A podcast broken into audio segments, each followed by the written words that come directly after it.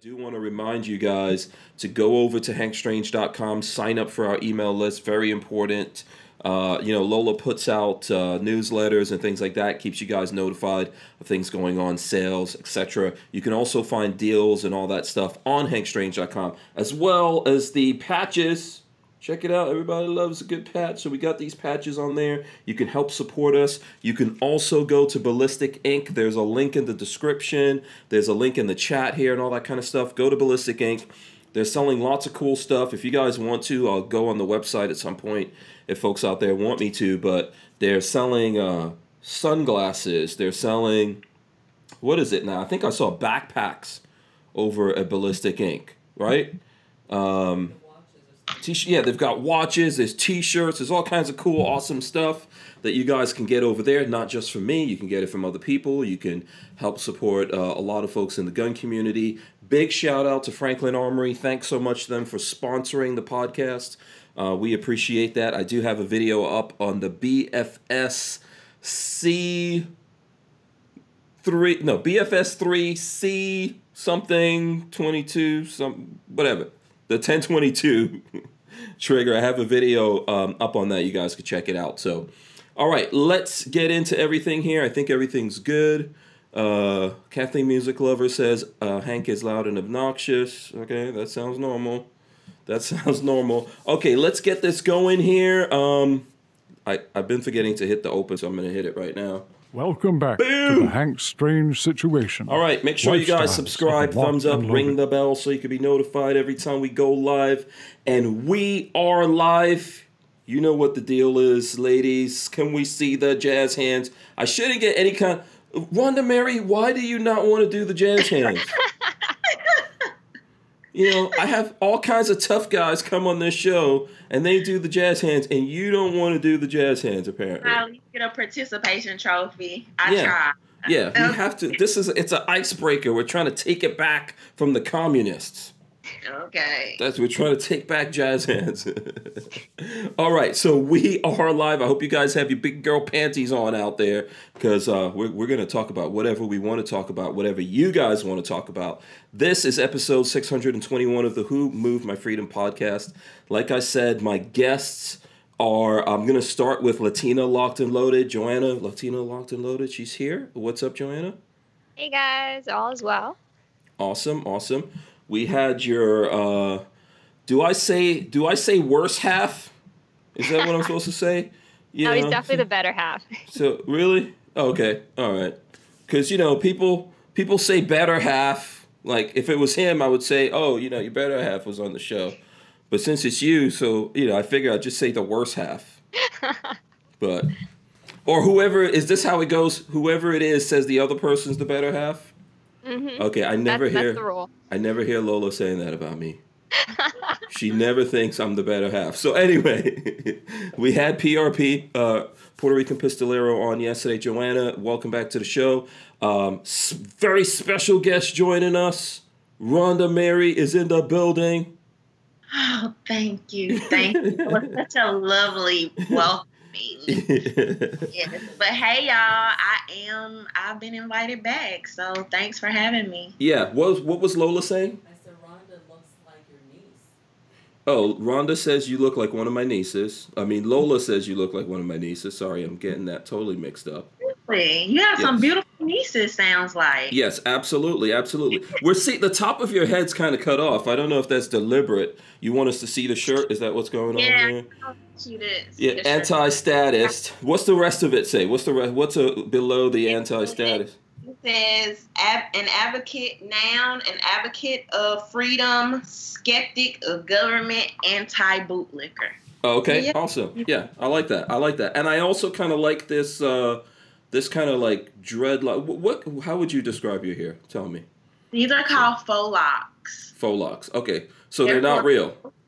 They're for people that like the idea of locks, but don't, you know, like commitment. So oh. that's. oh, okay. There's a lot. There's a lot to unpack out of that. there's a lot. We could get deep. right. But it looks good. It looks good on you. I like it, and it's kind of like purplish, right? Um, it's the same color as my actual hair, which is like a kind of like a dark reddish color. Oh, okay. So you were born with dark reddish hair, is this? I wasn't born with. Kind of getting into all the secrets, right? And, you know, I like it. I like it. You know, this is my kind of show. There's beautiful women on the show, and and then me. So we could call it Beauty, Beauty and the Beast. Okay, I like that. It Yeah. has a little thing to it. Yes. You're right, Hank. Yes. You're yeah. right. You know, in my younger days, if you guys would have seen me in my younger days, you, I was pretty good looking. Uh, you know, I'm not trying to be, you know, brag or anything like that, but I was pretty hot. I was pretty hot. I'm just Is that saying. I'm just saying. Yeah, those, those were that was a long time ago. so you know, but hey, I lived it and I enjoyed it and I recommend it for everyone. So uh, people are saying welcome back to you guys out there. Shout out to everyone who's out there. Smash the thumbs ups, okay? Very important. We appreciate that. Um, you know, smash those thumbs ups. Share this if you can. So we do have we do have the ladies here tonight. Kind of. This is ladies' night. It's ladies' night. You'll never get rid of me. You'll never get rid of me. I always have to be here. I'm kind of like, you know, what do they call? What is it? The uh, the ringleader. What is the guy in the circus? Yeah, the ringleader. Yeah, I'm kind of I'm kind of like that, so I have to be here. But what are, what's on the what's on the minds of the women? I kind of want to hear about Rhonda Mary's um, recent event. I was following Uh-oh. it on Instagram. Oh, so you but going I want to ask her about that. Yeah. Yeah, right in. I was trying to ease into that, Rhonda, but okay. It's like boom, straight. it. So you went to let's just just to let set it up for the folks out there. What was this event you went to? So I basically went to a 2A rally that Mhm. was actually hosted by a local Black Lives Matter chapter in Richmond, Virginia. So Okay. that's where I was this weekend. They actually invited me to speak. Mhm. Um, and so I spoke while I was there. I got a chance to meet some really cool people and got the, a chance to meet the um, young man that is uh, basically leading that organization. So, Yeah. could you tell us the name of the particular name of this uh, BLM? Yes, Chapter? this is this is BLM seven five seven. Okay, and what does that seven five seven mean? I think that's the area code. I'm pretty sure Okay, of the of the area they're representing. okay. So, and these, and so they're uh, part. Of, they're affiliated with the regular Black Lives Matter that we all know about, Mm-hmm. right? Okay. Well, that, so that's the interesting thing, right? Um, I actually interviewed him, and it's it's kind of weird. Uh, they are affiliated; they are under the same name, but he is very um, forthcoming about the fact that they don't get huge support from the national organization. hmm Um, they don't support a lot of things that the national organization does, hmm um, and that they're more super laser focused on their actual area and working with the people that's there. Okay. Do they ever get um, political? Now, actually, uh, Spike Cohen was there. hmm He was there as well. Yeah, And and he- he's from the Libertarian Party. I Yes, don't know if I was interrupting you. Party. hmm and in one of the speeches, um, the guy, his name is Jafari, he did mention that he wants um, people to start looking at more than just Republican or Democrat, maybe branching out hmm um, and, you know, dealing with other, like third parties and things like that. And there was a, I know a conservative guy that was there. I can't remember what city he was from, but he was with one of the gun groups, and Okay. he was he's running in I can't remember what state. Okay. Um, Was this a conservative black guy? Yes. Okay. Mhm. All right. So before, like, I, I mean, I you know, we really should deep dive into this. Um, I would like to know where everyone's at when it comes to Black Lives Matter. Um, I'll start with me. I believe that Black Lives Matter. Every single life on the face of the planet, regardless of you know what your complexion has to be, matters. In my opinion. Um, you know, and I understand basically. To me, I understand where that um, where the movement is coming from in everyone's minds. But whenever I deep dive into it, I see a lot of stuff that uh, I don't agree with. You know, uh, ways of life or principles and things like that that are set forth that I personally don't believe believe in. So that's me. All right. So I don't know if you want to tell us, Rhonda, or maybe uh, Latina Locked and Loaded wants to tell us what she thinks about that before we all get into this. But we can start with you, Rhonda, if you want. What did you think about BLM before you did this? Are you a member of BLM? No, I am not. And Okay. so actually, I was quite shocked when I was Mm-hmm. even invited um, to speak. Because first of all, I'm not even going to an unarmed rally amongst unarmed people, so don't even ask me. Mm-hmm. Um, and so to find out they were even hosting a 2A rally, I was super shocked. And then that, that they would ask me because I've had some kind of harsh criticism Mhm. for the national organization. Right. Um, as far as the organization goes, I would say that the organization has been co-opted. So years ago, I was doing deep dive research into Black Lives Matter, into the original organizers. Um, you had uh, Darren Seals, who Mhm. was one of the original people in Ferguson that was murdered. Okay, I Mhm. believe murdered. I think it, if I remember correctly, they may have said some type of suicide or something. Um, but he was speaking out about a lot of people coming there, basically co-opting that movement and changing it into something that it wasn't. And Mhm. so I just feel like it's an un- unfortunate. But when something goes that mainstream media, the chances of it's not not being um, co-opted is highly unlikely.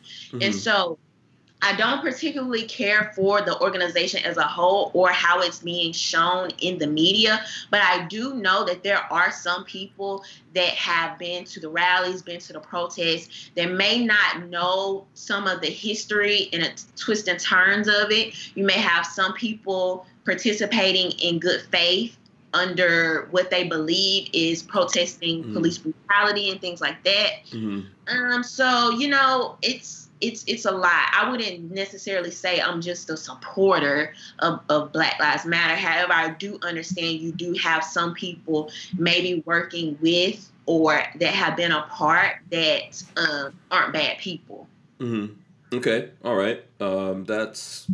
I, I think I understand exactly where you're coming from there, Joanna. Do you? What's your opinion of Black Lives Matter before we deep Uh, dive pretty into much it here? same. I obviously believe Black lives do matter. Um, I have issues with the organization. Obviously, everybody knows of the um, political ties, the Marxist ties. Um, I actually attended a Black Lives Matter rally right here in my hometown because I live pretty close to um, the city hall. It's pretty close by, so I walked to it. Um, I checked it out, and I was disappointed that it basically turned into a political rally that has nothing to do with the movement. Mhm. Um, you know, obviously there's the strange tie to the LGBT thing. I don't really understand why that's such a big thing on like I don't know if it's still on their website, but on the website they were focusing more on black trans versus just black people. So that kind of brings up the question what about black men? Um, Mhm. Why don't you care about black men? So Mhm. there's definitely like problems with the organization that I have, and also problems like, oh, if you really did care about Black lives, then why aren't you addressing things? Kind of like I don't know if you saw that that ad, the political ad for I forgot her name, the girl with the red dress. Yeah, I call her Kim and- K, but I think it's Case. Klacik. Klacik. Yeah, I think that's yeah, her name. Kimberly Klacik. Yeah. um, I think that's a fantastic ad that brings up, you know, there's been decades of a certain party, you know, controlling these cities, and who are the people who are most suffered in these cities. hmm You know, if you really did care about Black lives, why aren't you doing anything for these, you know, communities in these cities? So Yeah. I, I- think that it should be addressing, and I think that it. it how much money have these organizations taken, and how, what are they actually doing for the communities? Right. I So- think there's definitely issues that uh, as people of color, right, we we all deal with, and um, I know I feel some. I, I I don't know if this is what you were, if what this is what you were looking for, but a lot of times when I see a lot of that message, I'm like, where's where's the pushback against all the black on black violence? You know, where's the pushback against all the people of color that are you know pushed into having abortions and things like that? So my thing is, I hear people say that often, and Mhm. I don't think I don't think that's a fair critique. hmm Um, I think, well, I will say this: I Mhm. don't think it's a fair critique on the uh, the initial premise of what the organization was supposed to be. hmm What the organization was supposed to be was an organization to um, to actually focus on police brutality, and so Okay. that happens to be the name they picked. Like for example, my um, aunt has an organization, and um, the organization says something about like working with one community at a time or something Mhm. like that. Mhm. And I don't think it's fair for if she's focused here to be like, well, why don't you do this? Why don't you do that? That's just a name. That makes sense. Yeah. Right. Yeah. And so, but because be we, we do have to focus on things right ultimately Right, in life we have to focus on points and then like you said things get co-opted and then by the time in general we all get catch up to it the way it's reflecting we don't like how that's bouncing off of us even though we might agree with the with, like i agree with the idea that there that there's at least there's a there's an issue here you know? I agree with that. And I, and, and i think that somehow we have to address that and fix it. There's different parts of that issue. Some of it is perception some of it's reality. Right. yeah. Go ahead. I'm sorry. And, and so, um, I do think now where the pushback does come is now when we're in 2020 and you have leaders from the national organization going on TV and saying, "Oh yeah, well, you know, this was really a a trans movement, or we were always working on behalf of trans people." Now it's like you got people sitting at home, like, okay, now what are we supporting? hmm So I don't think it's wrong for an organization to pick a very, you know, just central thing of what they want to work towards or what they want to do. hmm Um, but yes, then after when it's You see, I'm sorry. You said you don't think it's okay, or you do think it's okay. You do think it's okay for them to pick this one thing that they want to go after, or yes. okay, all right. hmm But then when you have that organization that's co-opted, Mhm. you know, such and such, I'm not gonna say the name because I I don't know how it is over here at your channel, but Mhm. Drops a bag off for certain people, and it's like, right, you know, Soros.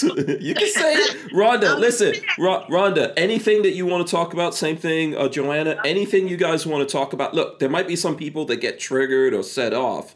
The whole reason why I say you got to have your big girl panties on is we're not supposed to necessarily agree with each other. This is I'm trying to avoid the just preaching to the crowd thing, right? So we don't have to agree, you know, and I'm open to hear exactly how people think. That's what's important to me, right? For us to have those discussions. But we're probably I, I think we're safely all in the same zone of Soros. And it's it's it's you know people realize that Soros has dumped a, a lot of money into Black Right. Lives Matter over the years. What like a billion dollars or something?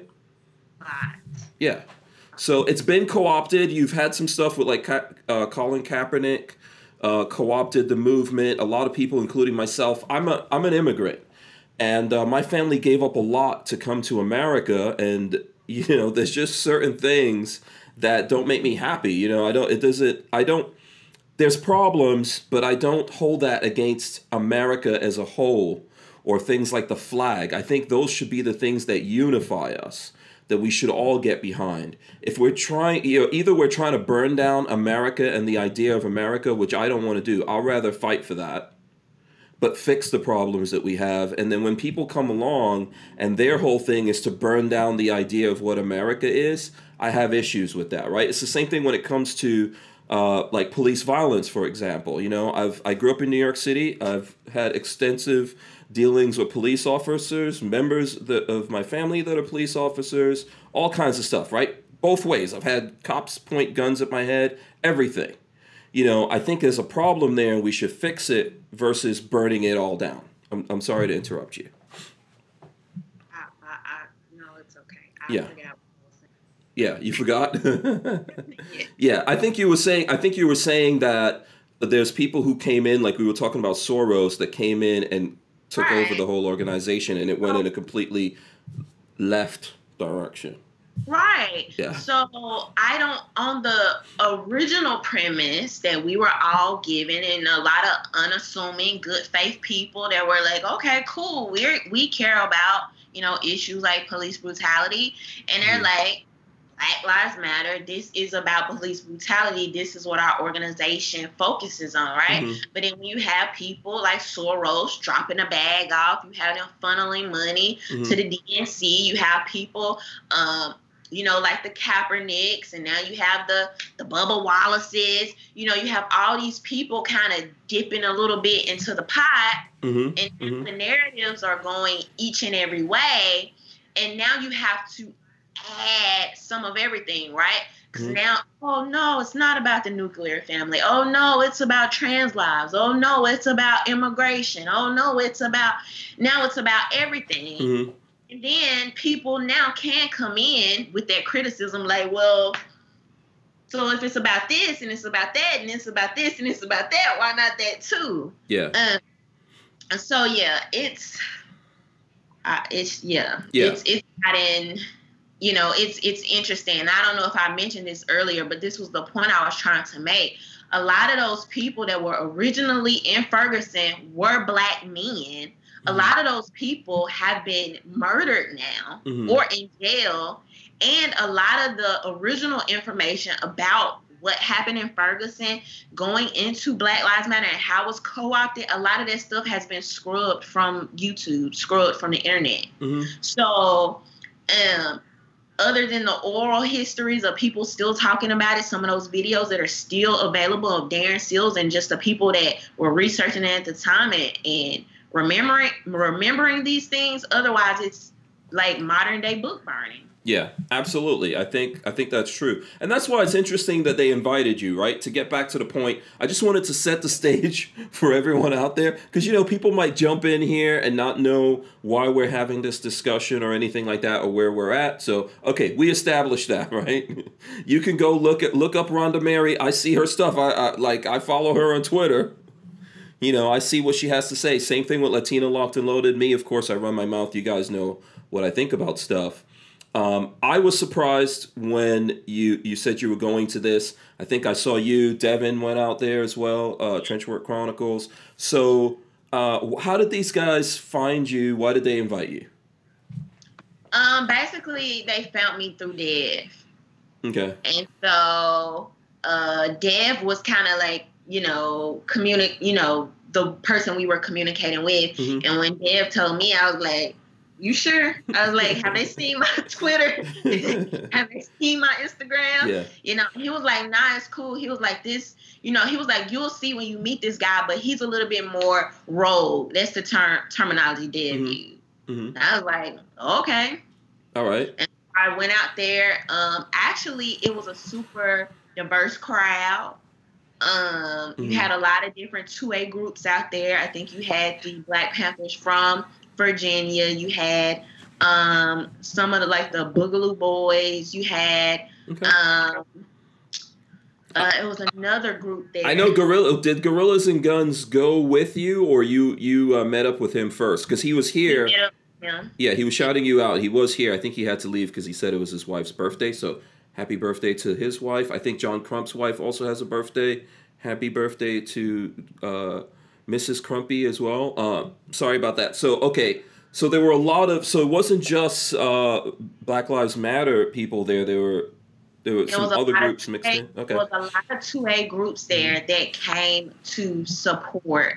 Um, and that that's why I was happy to experience that moment, to see that, see Mhm. that like for my own eyes because it kind of annoys me when people like get online and they're like, why doesn't this story go viral? Why doesn't the news media talk about these people? Why doesn't Black Lives Matter talk about this person that was killed by the police? Well, they do, but you don't know because you aren't there. Mhm. So a lot of people and the main people they were talking about were, were the similarities between Duncan Lemp and the Breonna Taylor case and how to get rid of things like red flag laws, to get rid of things like um, no-knock warrants would be helpful to, to everybody. Mhm.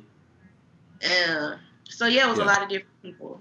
Yeah, one of the problems that we we have here. Uh, Joanna, feel free to jump in here anywhere that you want to. Uh, the media, you know, the whole idea of if it bleeds, it leads. They have their own narrative that they want to push. So um, I don't know anything about Black Lives Matter that the rest of us don't know. Um, you know, Rhonda Mary may have some insights. That's why we're talking about this. But the media is going to take any group, and if that fits their narrative of what they're trying to push, they're going to push that one thing up there. And we just, we honestly, we don't know, right? Because we're Right. not on the we're not on the ground fighting that battle every day or even looking at that every day because there's so much to look at and then it seems like all of us now are on social media so everyone's not even looking they're putting their stuff out there and they're like how come everyone's not looking at me Right. right so uh, what did you i'm sorry joanna did you want to ask something Yeah, I did. Okay. Um, so this particular chapter of BLM, um, did you ever have a conversation with them, with any of them about, or do any of them express their views about what's going on in, let's say, like Portland? Um, I did know. I do know he didn't. Uh, nobody directly said anything about Portland. However, they did say some of the things they mentioned while I was there were. Uh, you see how far away the police are. They don't bother on protesters. They mentioned that this was about unity.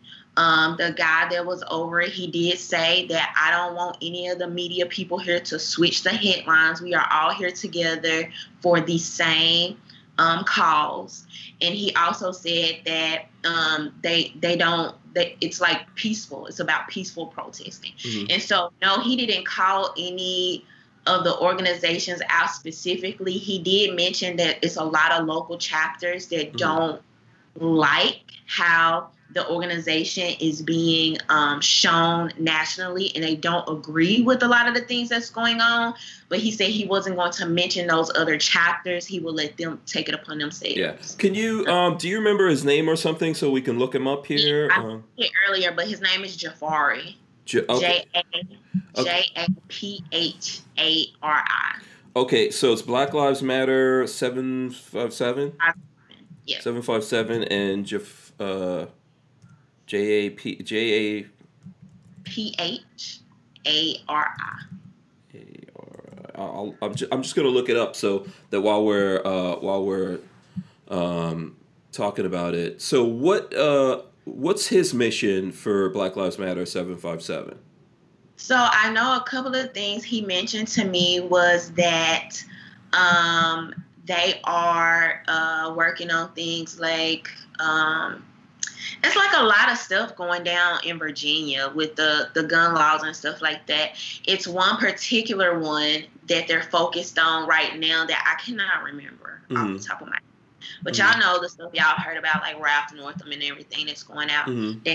Virginia. So I know that's one of the main things that they're focusing on. Focusing on Mm-hmm. um, the red flag laws, the uh, the red flag laws, no-knock warrants. They talked a lot about the Breonna Taylor case and trying to bring more attention to that. hmm Um, he talked about working with um, local politicians, regardless of the party line, who would be open and listening to uh, their mission and things like that. Um, those are just some of the things Yeah.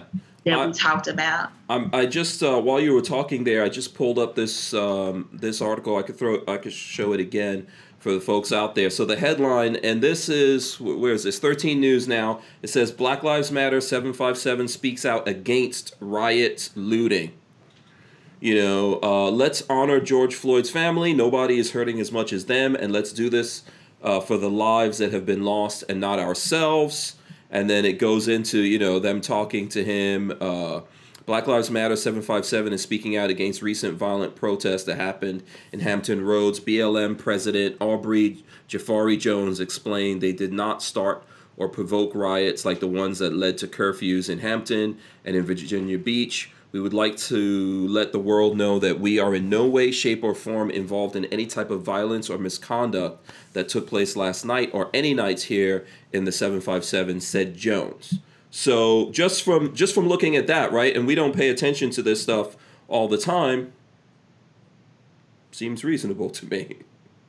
And you know, that's one that's why I really I really like highlighting people that don't get the mainstream media like their voices aren't highlighted. And that's why it was important to do this story to me because you know people will scream fake news but you know you'll get online and you'll you know rage tweet about fake news but then you don't give other people that may not look like you may not think like you you don't give these other people that same grace. Mhm. and it's like unless you're going to look at all white people the same way, all Republicans the same way, all red hats the same way, all NRA members the same way, all of anybody, right? Mhm.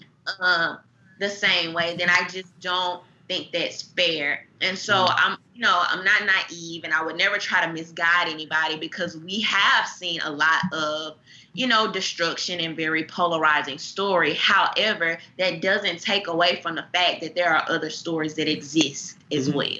Absolutely, absolutely. Did you did you have any other questions, Joanna? Um, No, that's pretty. I was really interested in Yeah. in in that. Um, I was following it closely.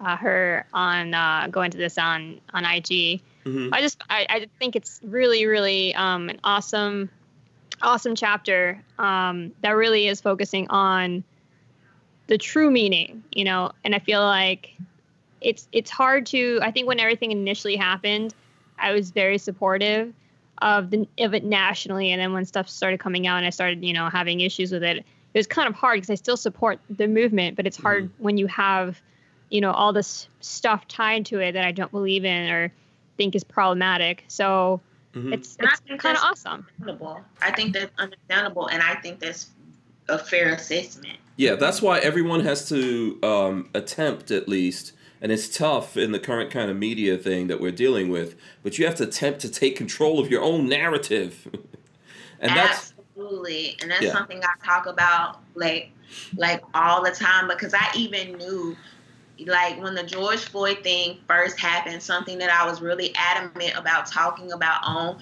YouTube. I was like, y'all just watch.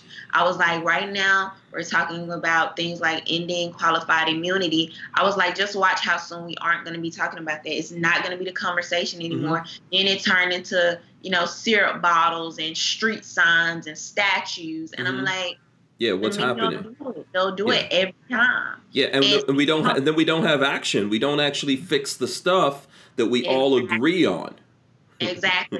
and if you don't know any better, you'll think the average black person is just out here caring about syrup bottles and people Yeah. most just want to feel safe. Or if you don't, if you don't know better, for example, uh, I see he was in the chat. I don't know if he's still there, but my friend JP from Blue Rifle Society, that's a police officer in Connecticut. He's not happy uh, about a, lo- a lot of things that are happening there, right? In his opinion, the bad cops don't need to be there. They make guys like him, you know, look bad, right? So the thing is, is when when when we have an issue like that, where everyone can come to that table, including the police officers, right? And we could go, yeah, this is no good. We should fix this. We shouldn't have no knock raids. We shouldn't do this. We shouldn't do that. That's what we should focus on. Somehow we get sidetracked.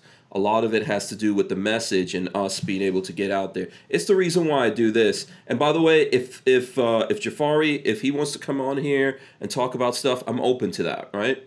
I will definitely let him know. Yeah, I think folks out there would would like to um to hear about that. Uh, and uh, Brick says there's 72 watching, 45 thumbs ups. You won't get Rona for thumbing up. I promise. Do smash those thumbs ups, okay? Uh, what was your What was your takeaway? What was your takeaway from all of this, Rhonda?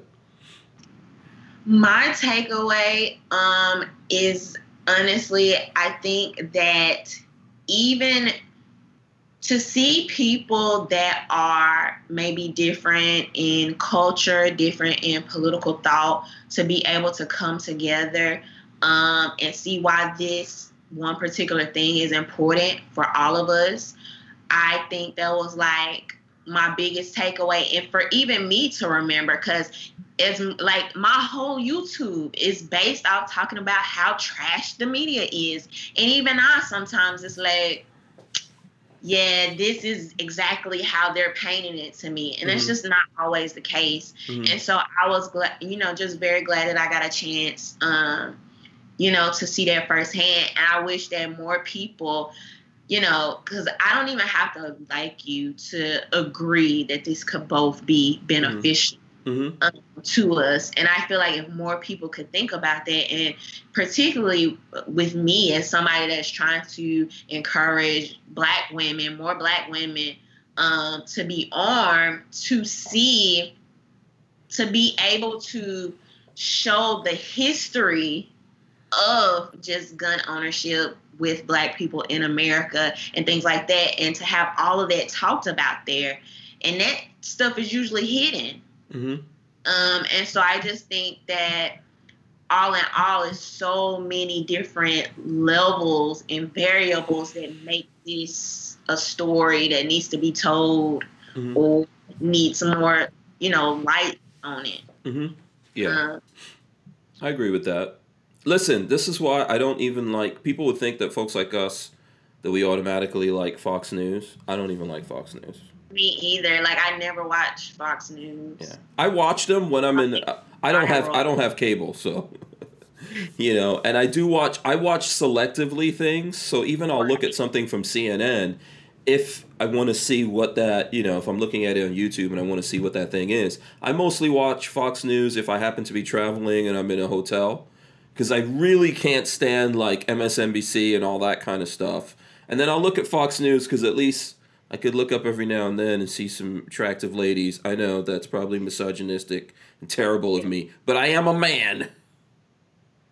So that's about it. That's, you know, because I'm in the hotel room and, you know, I could look. But honestly, it's the same kind of crap. They don't.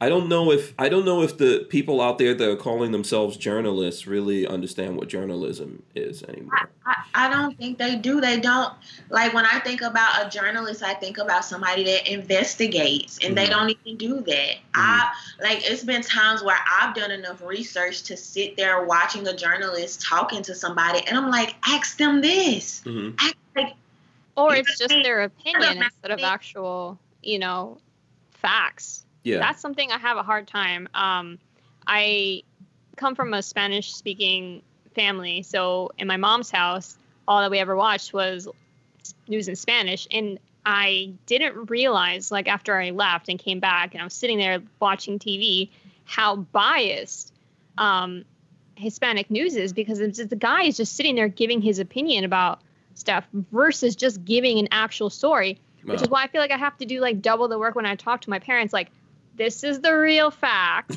now you have to filter it through your own opinion. What is um? Just tell me here because uh, I do. By the way, and this is gonna sound so bad, but I do every now and then watch uh like the Hispanic or Latino channels. Guess Mhm. why? Because of novelas? women. Because there's usually there's beautiful women, big boobies. You know, it's like what can I say? But and I understand half of what's happening. I can like I can hear Spanish better than I can speak it. But uh, I'm not looking at it as much as you are. Where are they? Where are they skewing to? Are they like? Oh, definitely left. okay, all right. Definitely left. For sure. So there's Not no like, like, investigative pretending. reporting even on that side.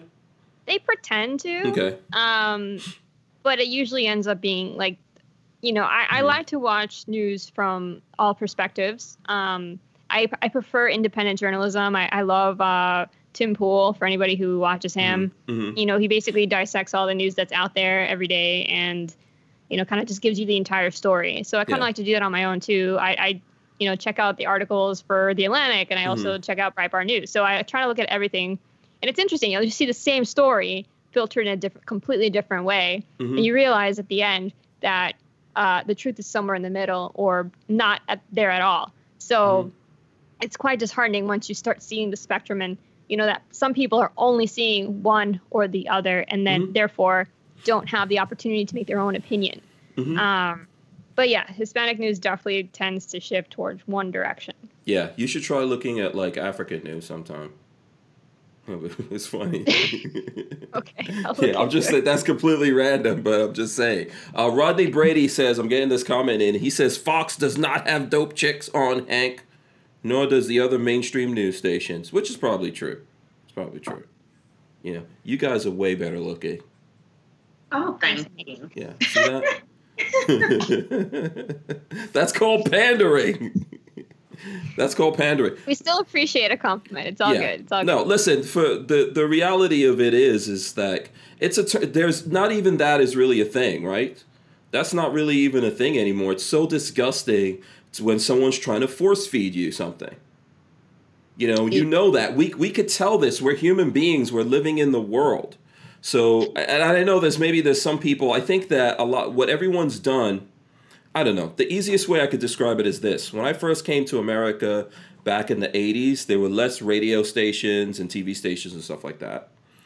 So on the radio, you would hear hip hop and rock and roll and this thing and that thing kind of coming from the same station. Maybe you had to listen at certain times of the day and all of that, or they mixed everything in. There was pop, all of that. Now, when you look at radio and satellite and all these different things that exist, everything is just sectioned off. Everyone's in their own section. They know exactly what uh, who's listening to that. They know all the demographics about them and all of that, and they're just talking just to that one person and I think the result of that, it's making a lot of people who do buy into that, just like they just have a, a single, uh, you know, they're just single minded on stuff.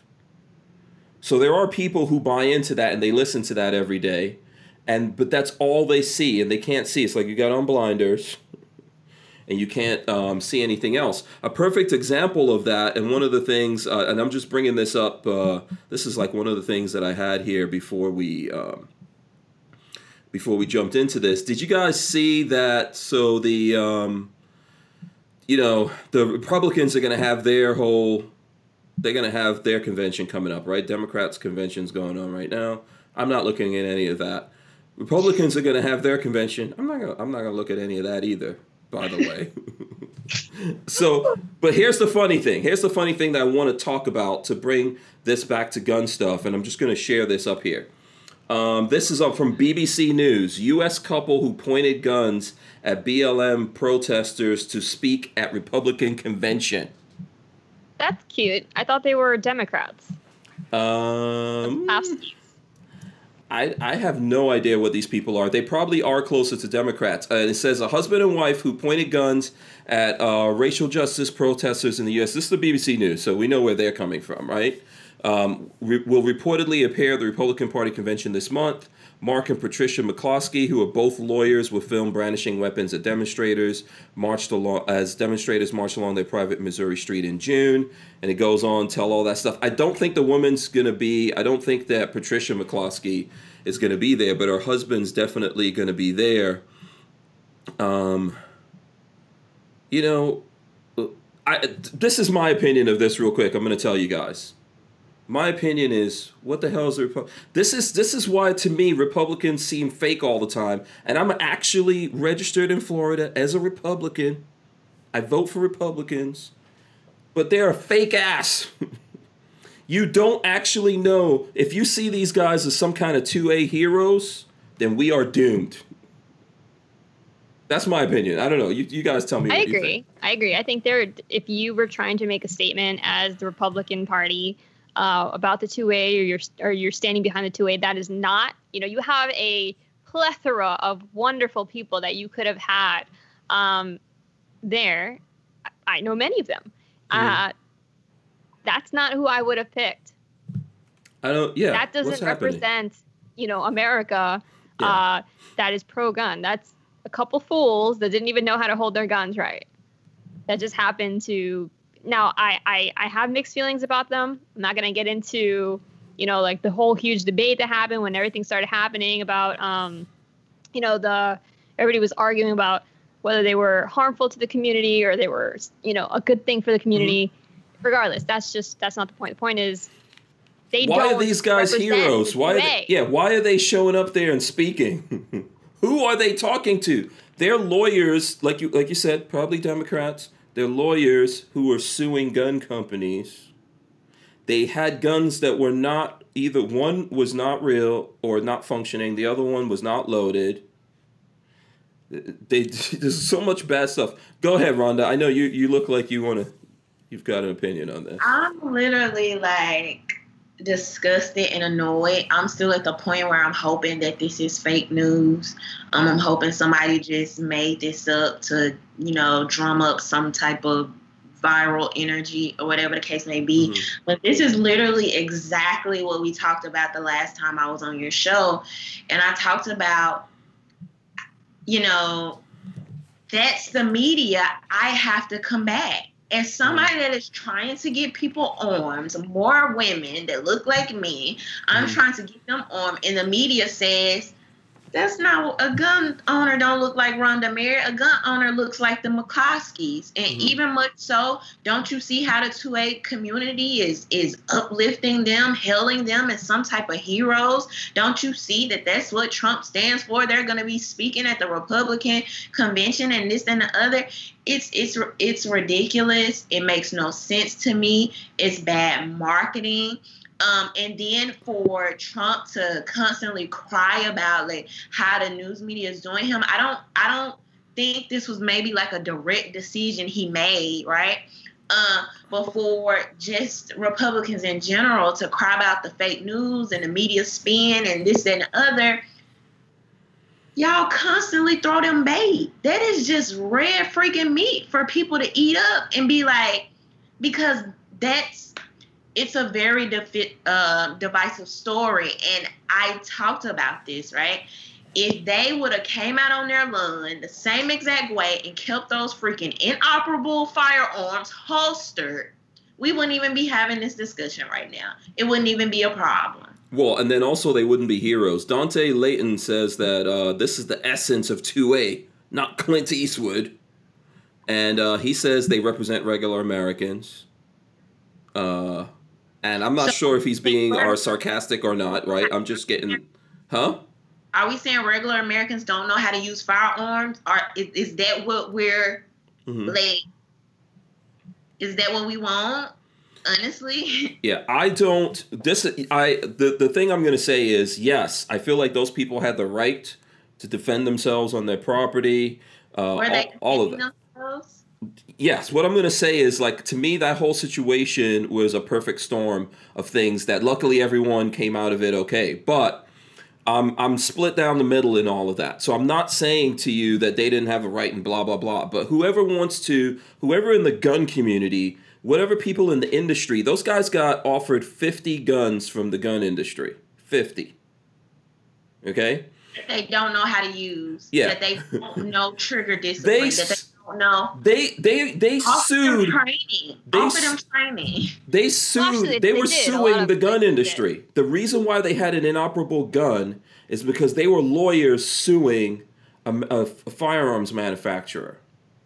So you've got to understand the level of ignorance of people uh, in the gun industry to not dig into that story and go, these guys are not really on our side. Okay, I, I might agree with their right to defend their, their property or whatever, but you need to you need to see these nuances of things and realize Right. that people are looking at that. So the Republican Party, who maybe wants uh, folks like myself, who I'm a Republican, I've voted for Republicans even when I was registered here as a Democrat, and I'm looking at the Republicans right here where I am, and I see that they're not standing up for the Second Amendment or the Constitution.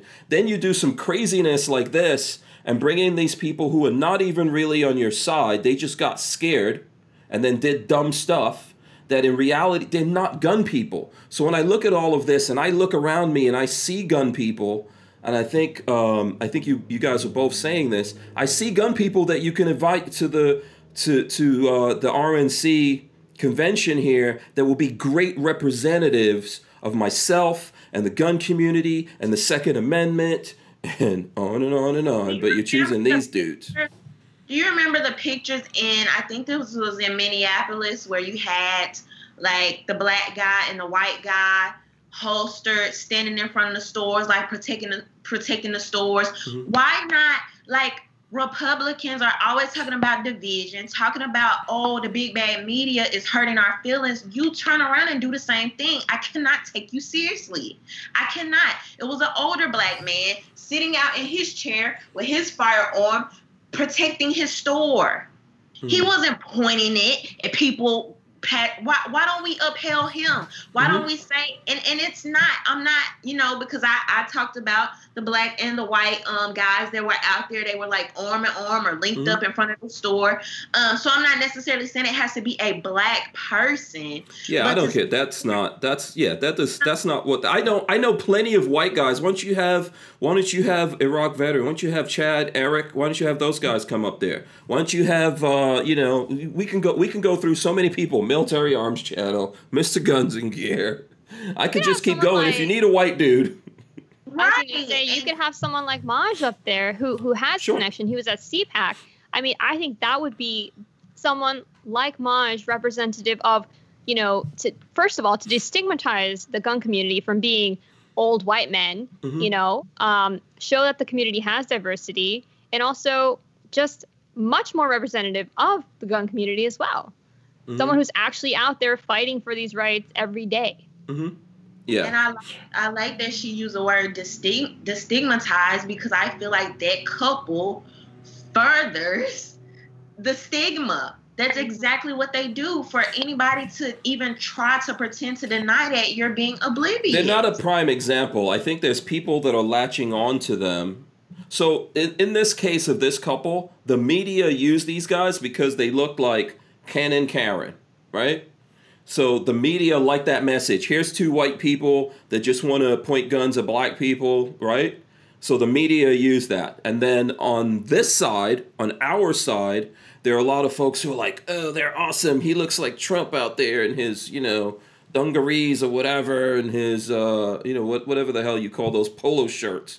So polo. yeah, there's people who are connected to that, and they think that's who their voters are. That they think that's who they're reaching out to. This is the same exact problem that the NRA had, and you see how that one's going. This is the same exact thing, right? You don't know. You don't know how to tell these subtle differences. These guys are not heroes. But at some point, at some point, it's it's intentional. It's mm-hmm. intentional. You cannot tell me that the NRA is not smart enough to diversify and be more uh, adamant about how their messaging is projected at this point. The NRA has like millions of dollars behind that organization. Mhm. At some point, like let's be honest, let's be real. For people who are upholding this couple, like like for example, me, right? I don't necessarily think they should go to jail, they should lose their livelihood, stuff like that. And I can be fair in saying that and say, yes, you deserve the right to protect your property, your livelihood. But also, no, I don't think this is some type of superhero couple Mhm. that we should put as the face of the 2A community. Right. Absolutely. Or or defending your property or whatever it is, right? The, the it's not this you know it's just but guess what though? The truth of the matter is this is how Republicans see things. And they don't see it that much differently from Democrats. And this is the reason why they're giving up they're they're basically burning down the Second Amendment. Uh, Houdini Unchained uh, gave us five bucks here. He says, "You can't blame the media here. This is what I hate about most gun tubers. They know exactly what this is. It's racial. The mental gymnastics is crazy." That's from I, Houdini. I like there you go. It to some extent. Like I definitely, you know, I feel like I feel like people are kind of, you know, drawing that line in the sand because if you really, if you honestly, if it wasn't racial, right, and you honestly cared about the Second Amendment, you would want it to be projected in the most favorable light, especially because of the history of how it's been in the past. hmm You know, you will want to move forward um, promoting those good things. Yeah, Harry's holster says the reality is the RNC is trying to appeal to open-minded swing voters, the majority of which know nothing about guns. The St. Louis couple works to hit that demographic. I mean, I feel like the uh, Republican Party, the RNC, should be well funded enough that it should have analysts knowing what voters there should be targeting. And I think, um, you know, it, I don't want to make this about race, but I think one of the things that are up for grabs is the minority voters. Okay, so I feel like it isn't about race, but it isn't. We I don't know. I don't think we we're, we're looking for Ken and Karen from Middle America. I don't know if they're the real ones that are being contested here.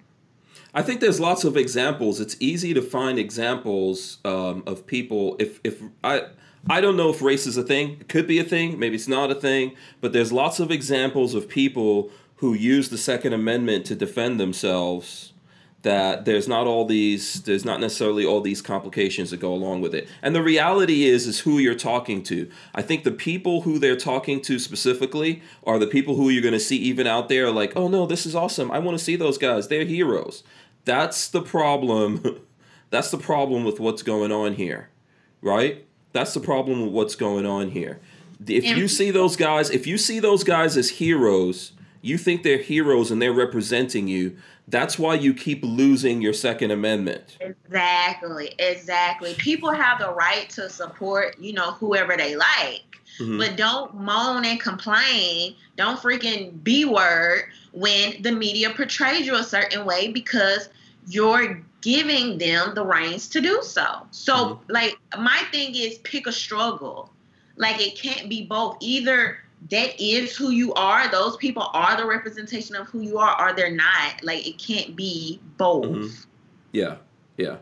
I just think that we have to, you know, it's, it's a lot of things here. I don't see these people as just some people. I get it. I understand 100%.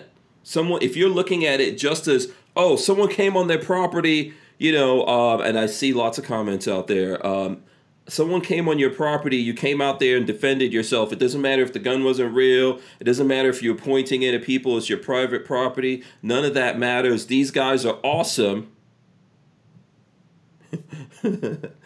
okay. Oh, why- okay. Just go ahead. Go ahead and rock and roll with that. And then wonder why later on the same people who organized this and threw those guys up there and got you to go, yeah, they're doing it because you're looking at it and you're cheering for those people. You're like, these people are awesome. That's what we all need to be. And all they're doing is getting that out of you, and then they're gonna once you vote for them and put them in there, they're not gonna do anything for you. And then at some point, you're gonna want to come back to people like us. I'm not saying like us because of what skin color we are. You're gonna want to come back to us and tell us you got to fight for this. No, you are supporting that nonsense. And at the end of the day, they look at that and they go, yeah, this is all we have to do. These people are idiots. We could feed them anything. They're just going to eat it up and say, please, can I have some more? And you're the stupid ones doing that. And when there's actually people out here fighting for the Second Amendment and, and, and trying to, act, to make this real and convince these people to stand up, there's going to be nonsense going on. That's exactly what's happening with the NRA. Everyone just gives their money to the NRA, doesn't pay any attention to what they're doing. And then when things go bad, they're like, oh man, these guys are persecuting the NRA. And then you give them more money that they're just like, look at these idiots. They just keep giving us money. We got to keep balling out here. You know, you're not seeing this, you're not seeing this properly, and you're wondering why is everything still sinking around me? Right.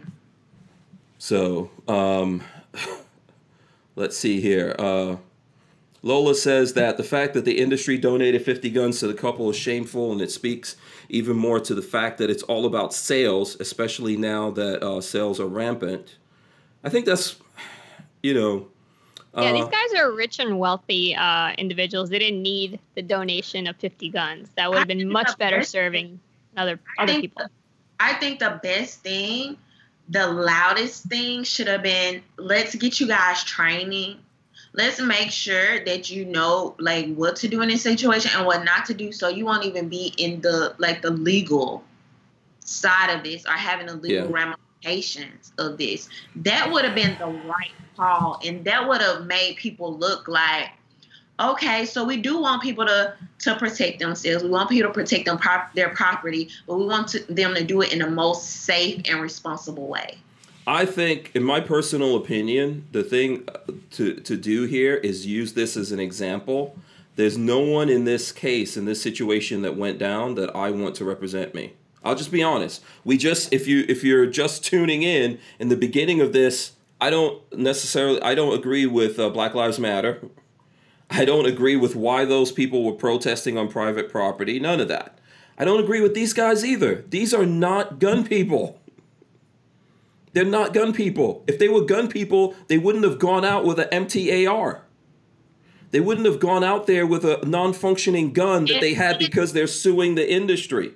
And then let's admit, right? Because I mean, you kept using this word defend, and I'm trying to just see how that plays here. Because what are you defending if you if your firearm does not work? It's inoperable. You are intimidating, intimidating, defending. Yes, that Like- is, that is a point. I mean, that is a point. But uh, I mean, there's there's the reason why I'm not. You're you're right on that. But the reason why I'm not focusing on that, I'm trying to get people to understand what they're missing here.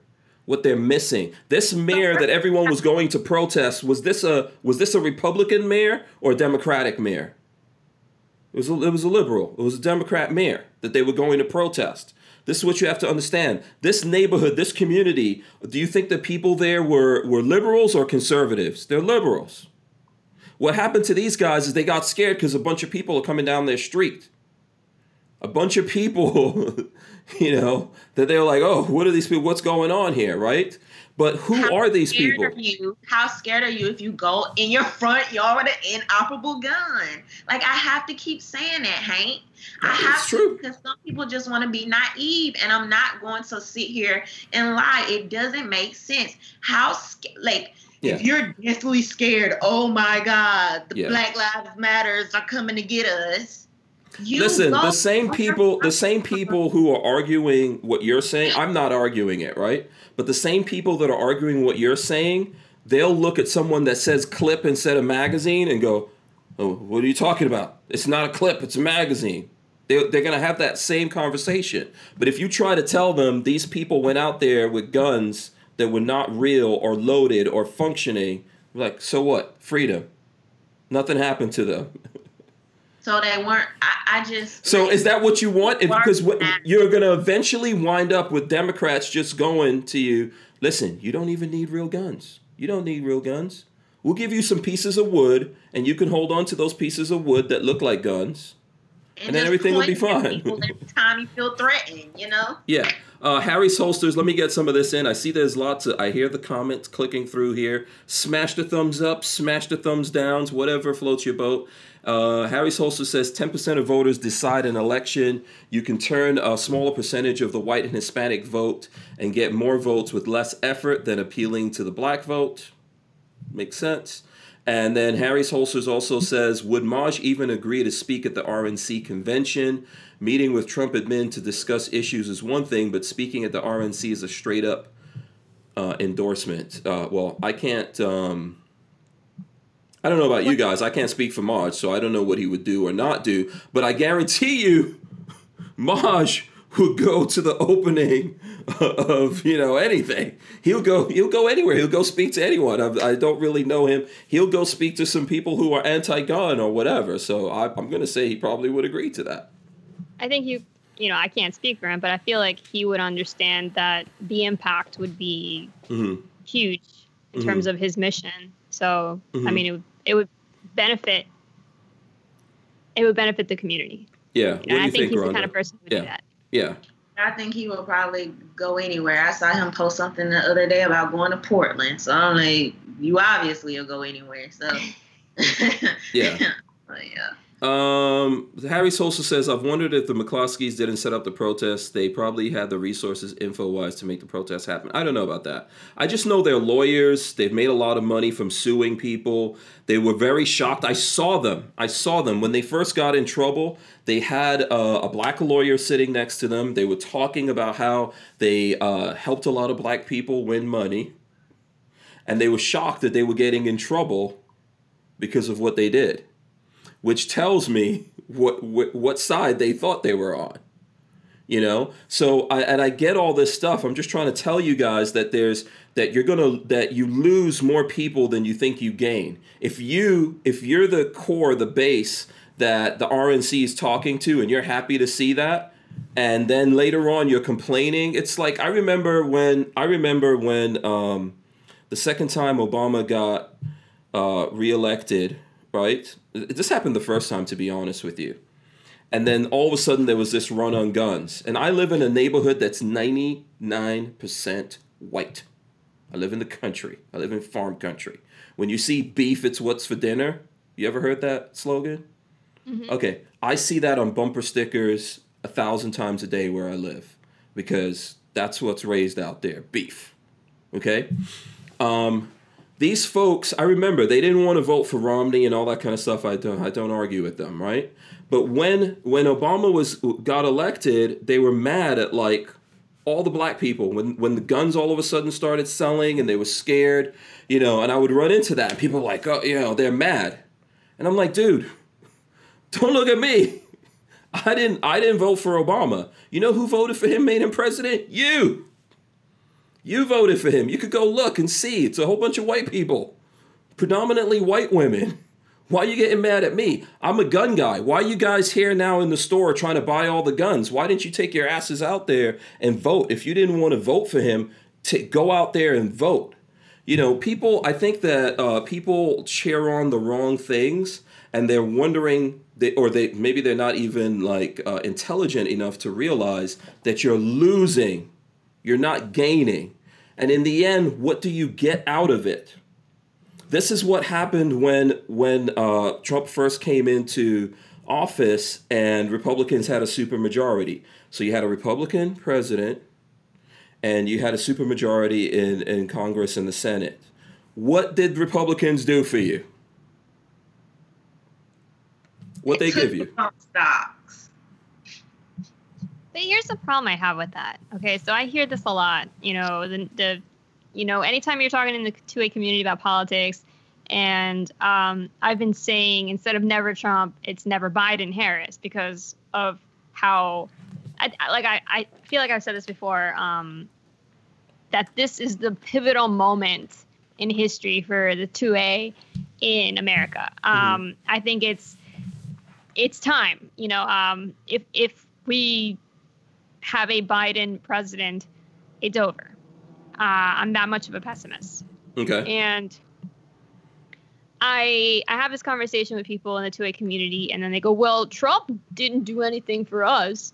Uh, he banned bump stocks, et cetera, et cetera. He's never been there for us, yada yada, whatever." Okay, I get that, but so either people are not going to vote, or they're just going to, you know, vote for someone else, hmm and I understand that hmm but is that going to end in a greater of two evils winning? hmm I Because okay. Biden and Harris, they're I mean they're not they're not you know sugarcoating it. You know, we're getting there will be no more guns, pretty much. I mean, that's their be- plan. That's the plan that's getting laid out there, without a doubt. Uh, there's a Biden plan for gun control, and basically it says make everything illegal, um, you know, ban everything, buy back everything else, right? So that's the And plan. Uh, And then let's say you say, well, Congress will never let that happen. hmm Well, I mean, Harris has already said it.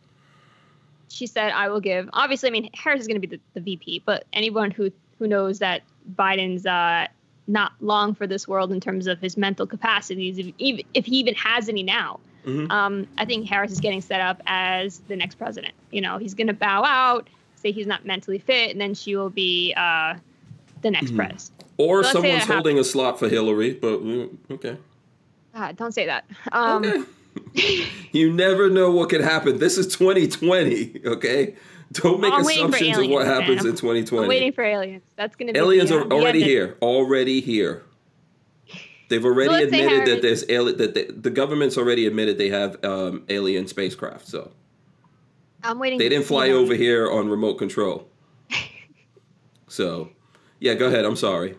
It's all good. So, Yeah. so let's say we get President Harris. All Mhm. right. Um, she's already out. All right, said it. You know, I'm going to give Congress 100 days to pass gun control, uh, effective gun control, and if they don't, um, I'm I'm going to do it myself. hmm You know, so that's what we have to look forward to. So then what happens? I mean, I, I understand. I think I heard you in the pod in the podcast that you and PRP do. You said the same thing that you think if these guys get elected, that's it. Sure. Yeah. That's my opinion. I mean, I might be a pessimist, but I feel Mhm. like they're making it, like I said, and they're not sugarcoating it. It, it, it is what it is. Um, they're b- being pretty heavy handed. Mhm. And I feel like gun control up until now, up until 2020, has been very little bit at a time, kind of like the the metaphor you how to boil a frog or, or Mhm. whatever. You Mhm. just put it in, in cold up. water Mhm. and and turn up the heat slowly over time. I think that's what they were doing all this time, and now it's they're tired of doing that, and they don't have to do that anymore, and it's just it's done. Mhm. They're just doing it. Yeah. What do you think, Rhonda? In this scenario, I don't I don't I think either way we're slowly going towards this super surveilled, take your guns, uh fill you up with vaccinations type of country anyway. Mhm. I, I just don't think it's just a matter of is it going to happen in the next few years or the next fewer years. Uh, Mhm. and so I don't I don't even really know their whole plan. They just kind of use the word gun control, but I just don't see that happening. Um, as soon as people think, but I definitely think either way, we're still moving that way. Okay. All right. Houdini Unchained gave us a couple of bucks here. He says, "Do you all really believe Biden will ban all guns?" I don't. I think Uh. it'll start out with he may not ban all guns, but I think we're gonna end up with like bird shot and shotguns. hmm Uh, I mean, it's mandatory. They're talking mandatory buybacks for all AR and uh, high capacity magazines and all that. That's going to be gone.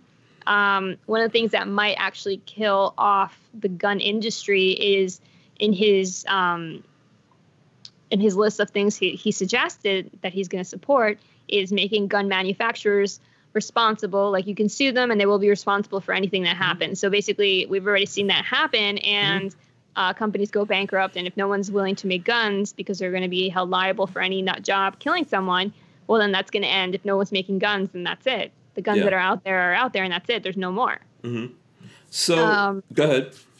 no, I mean it's like he's attacking it from all different perspectives. Uh, uh, uh, bans on, um, you know, like I said, magazine capacities definitely. How often you can buy guns or ammo. There's Mhm. probably going to be a tax attached to all this stuff. So you're only going to have a gun if you're really wealthy. That's Yeah. that's what's Smart gun mandate. Hmm You So would you? So if the government, so if Biden gets into office and he says, "All right, turn in your guns," are you guys like, what, like, what's your plan? I'm not turning a damn thing in. It fell off my boat. whatever. We're going to be living in a different world. So, I mean, this my reality is that I'm not turning anything in. I'm not. I'm not doing it. So I'm yes, they the middle could, of nowhere and, and make a big hole. yeah, he could get he could get elected. It could be Biden Harris in there. They could uh, Democrats could have a super majority. I promise you, for anyone who thinks that I'm voting Democrat, whatever, you don't even know me.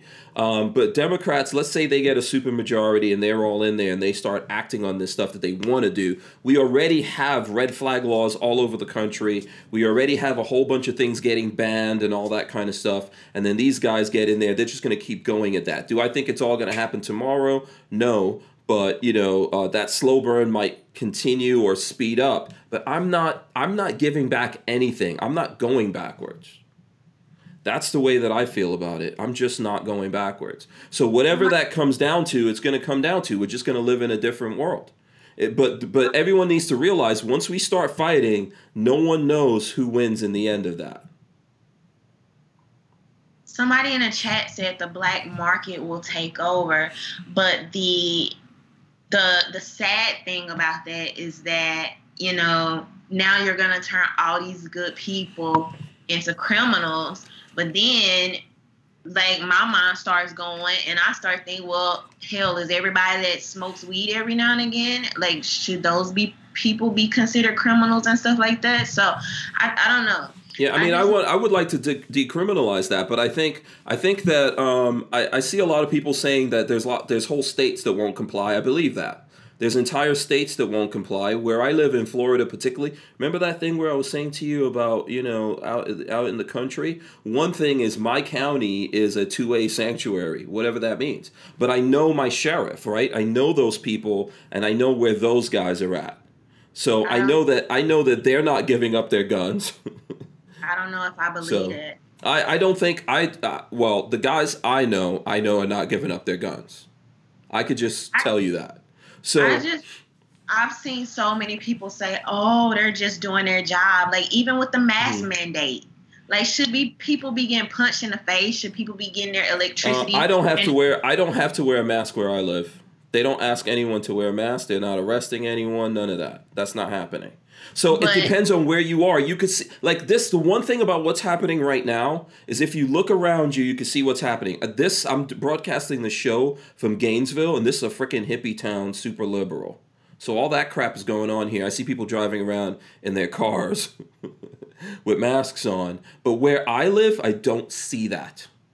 And this is one reason why, like, I'm telling people now, like, get the heck out of the cities, like, get out, because those are gonna get the worst brunt of Mhm. everything. But um, I'm sure you also know people that say they're not in like where you are; they're in a different city. Mhm.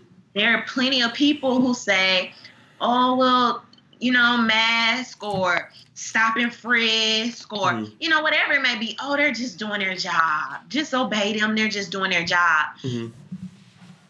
where's the, where's the line? Who gets to say you know what i mean? Right. because guns may be important to you.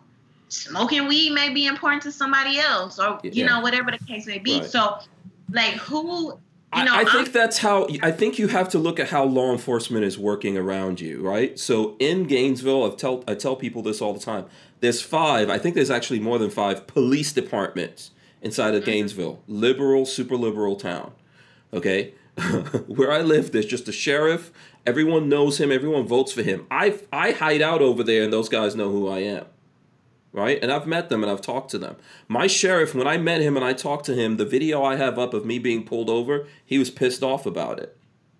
And he told me that that same department, which is from here, they're from Gainesville, or from it's Alachua Sheriff's uh, Office, they pulled him and his wife, and his wife is a deputy in another department. She was driving. They pulled the two of them over, and they wanted to disarm her. And she's like, "I'm a deputy." She's showing them her badge. So I'm telling you that people don't realize this. Yes, there's bad police officers out there and all that, but there's a lot of police officers that are not complying with that stuff. There's a lot of people in the military and all of that that are not complying. And when these guys start fighting, or when the, the guys who like we actually paid them and spent a lot of money to train them how to fight start fighting, we're living in a completely different world. We need those officers, that deputy, to tell those stories and speak up because what's happening is, once again, the media is doing what the media does, and Mhm. those stories are drowning Mhm. out those. Imagine a deputy coming out saying, the police were trying to do too much with me, and I'm literally a deputy. They were trying to disarm me. Yeah. You know what I mean? But people just kind of just I don't know if they just go on with their lives or they just stick to this narrative. Oh well, you know, uh, whatever. That was just that one bad police officer. But when we're being pushed to a time where we're getting concerned about okay, government overreach, gun, uh, mandatory gun buybacks, we need to be working now to get all of these bad officers out. Absolutely, but I think that but I think that's true and I think people are working on that. It's just like you said, the the theme of tonight's show is what you said and it's a thousand percent true. A lot of a lot of the truth out there is being hidden from people. Okay? They don't want people to know this. If the RNC was looking for someone to invite up there, why don't they invite up the sheriffs who are refusing to comply with this? Yes, yes, exactly. I would I would like to see that. exactly. You know, why don't they fight up the pe- invite up the people who we know are fighting for things, Exactly. right? This is what they should do. If they want to do something, let's do that. That's this is why I'm saying like I'm not un, you know, there's a lot of people who think, "Well, you're just not down with us." No, let's do this right. Let's do this right. Let's let people know because I'm telling you, what you don't know can still hurt you. And once we get into this, people just don't realize that once we actually get into a fighting war in America, if we actually I, I don't I hate to say the idea that we're headed towards like civil war. You know why I want to say that? Why I don't want to say that? Because this it's a different world that we're living in. It's a different world that we're living in that I don't think people really understand. I when I was a kid, I lived in Nigeria. You guys have never like seen in your life. You read in in in in books and history books and stuff like that and saw movies about civil wars and what happens in those kinds of things. None of us, none of us, me, no one out there is prepared. There's some guys who uh, you know, They're looking forward to there's some guys who've actually done this stuff in other places and they realize all of that. But once we get into this, once we get into this, it's not pleasant and it's not fun for anyone.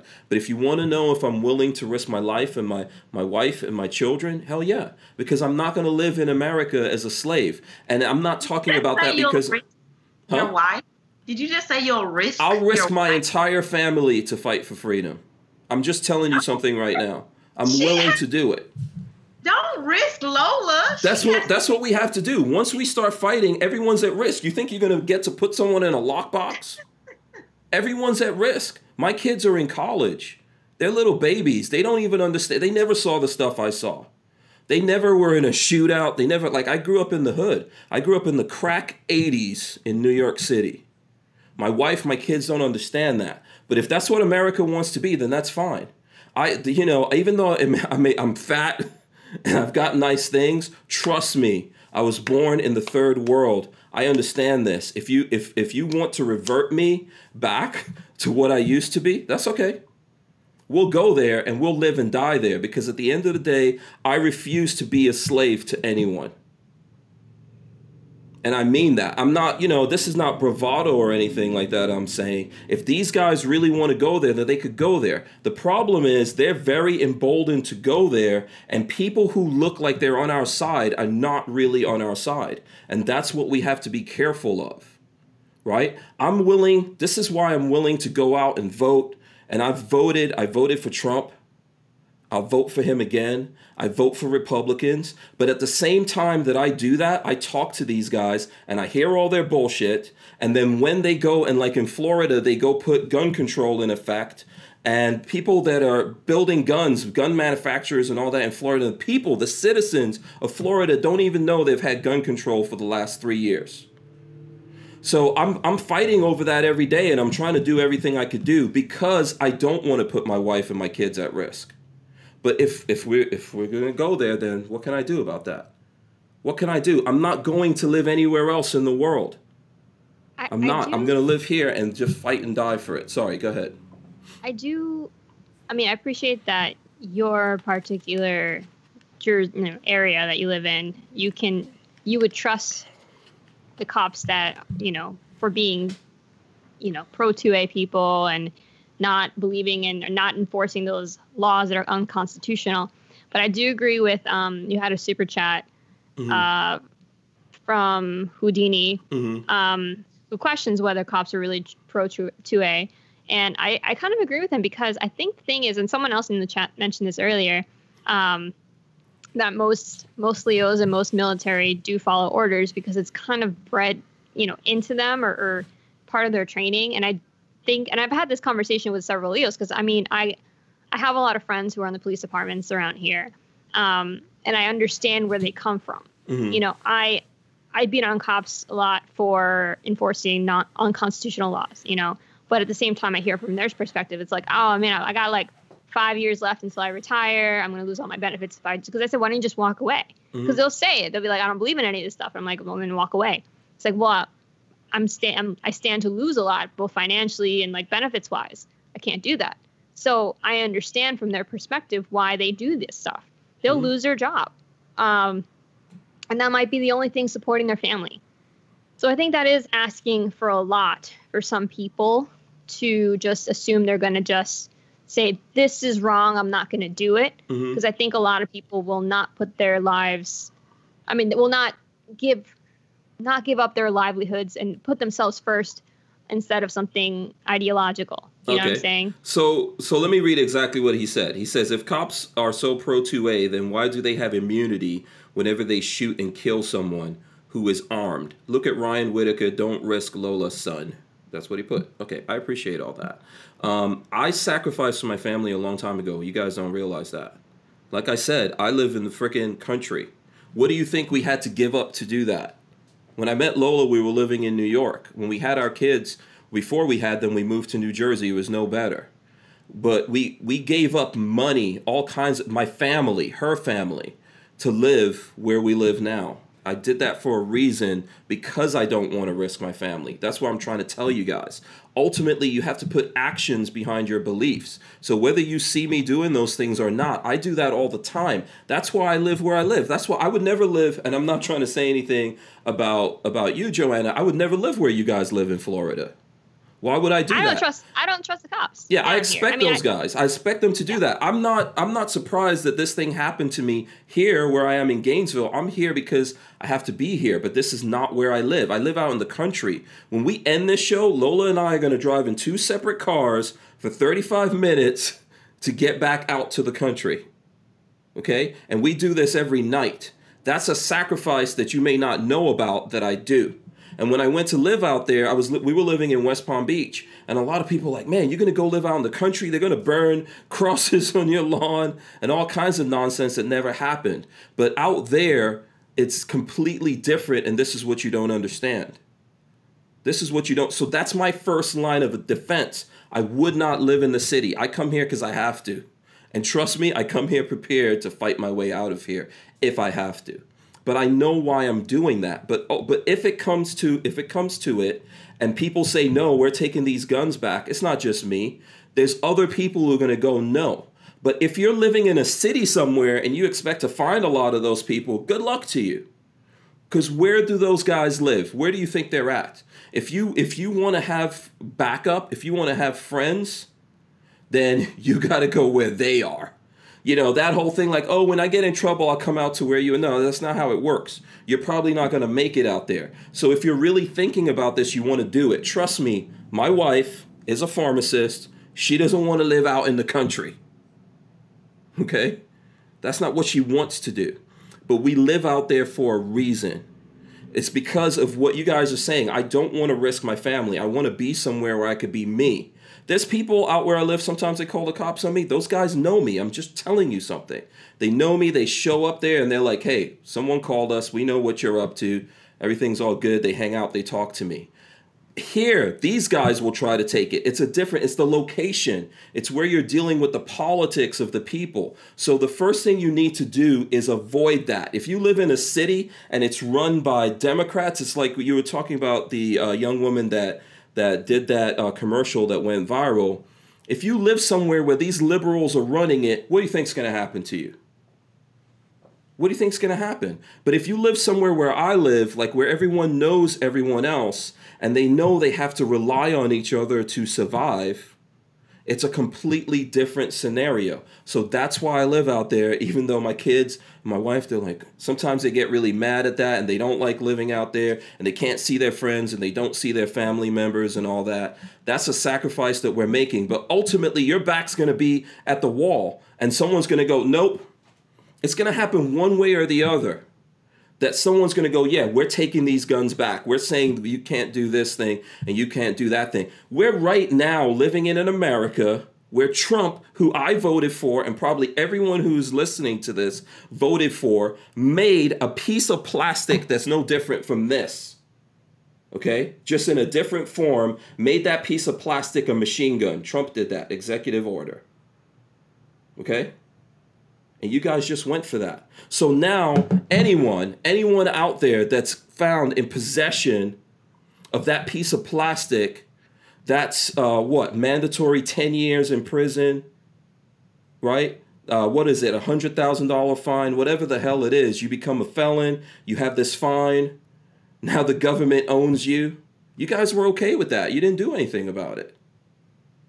And so that's my thing. That's my thing. People like I just I don't know. I see people talking online like, "Oh, I would never let them do this," or you know, blah blah blah. Uh, uh, don't tread on me, and I'm like, I just I, I don't know. I mean, Hank, I, I take your word for it, but a lot of people like I just don't believe them. I Uh, trust me. Uh, listen, I'm not trying to. I'm not trying to incriminate anyone, but uh, yeah, there's a there's a lot of people who won't comply and you guys don't know. It's back to what you were saying rhonda. I meet people all the time people that you would be surprised. A lot of black people. If you're a white person out there and you think only white people think care about the second amendment i know lots of black dudes who are like dude they're gonna take my guns from my cold dead hands.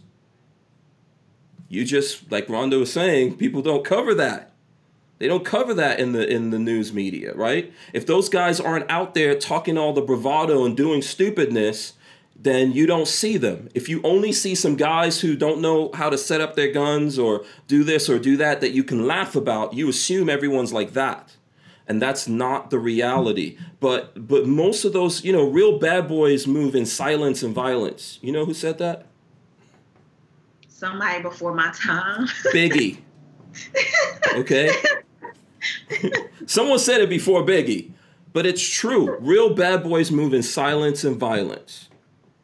Okay, so that's the. I think that it exists. I think there's there's there are people like that, but you know what? You're right. Most people no. Most people just want to be comfortable. That's the problem that we're in. They just don't want to be bothered. They want to have their nice things. They want to, you know, have their easy life, and they're willing to give so things up. What's the line? What's the What's the line? What's the so okay? We're we were okay with the bump stock.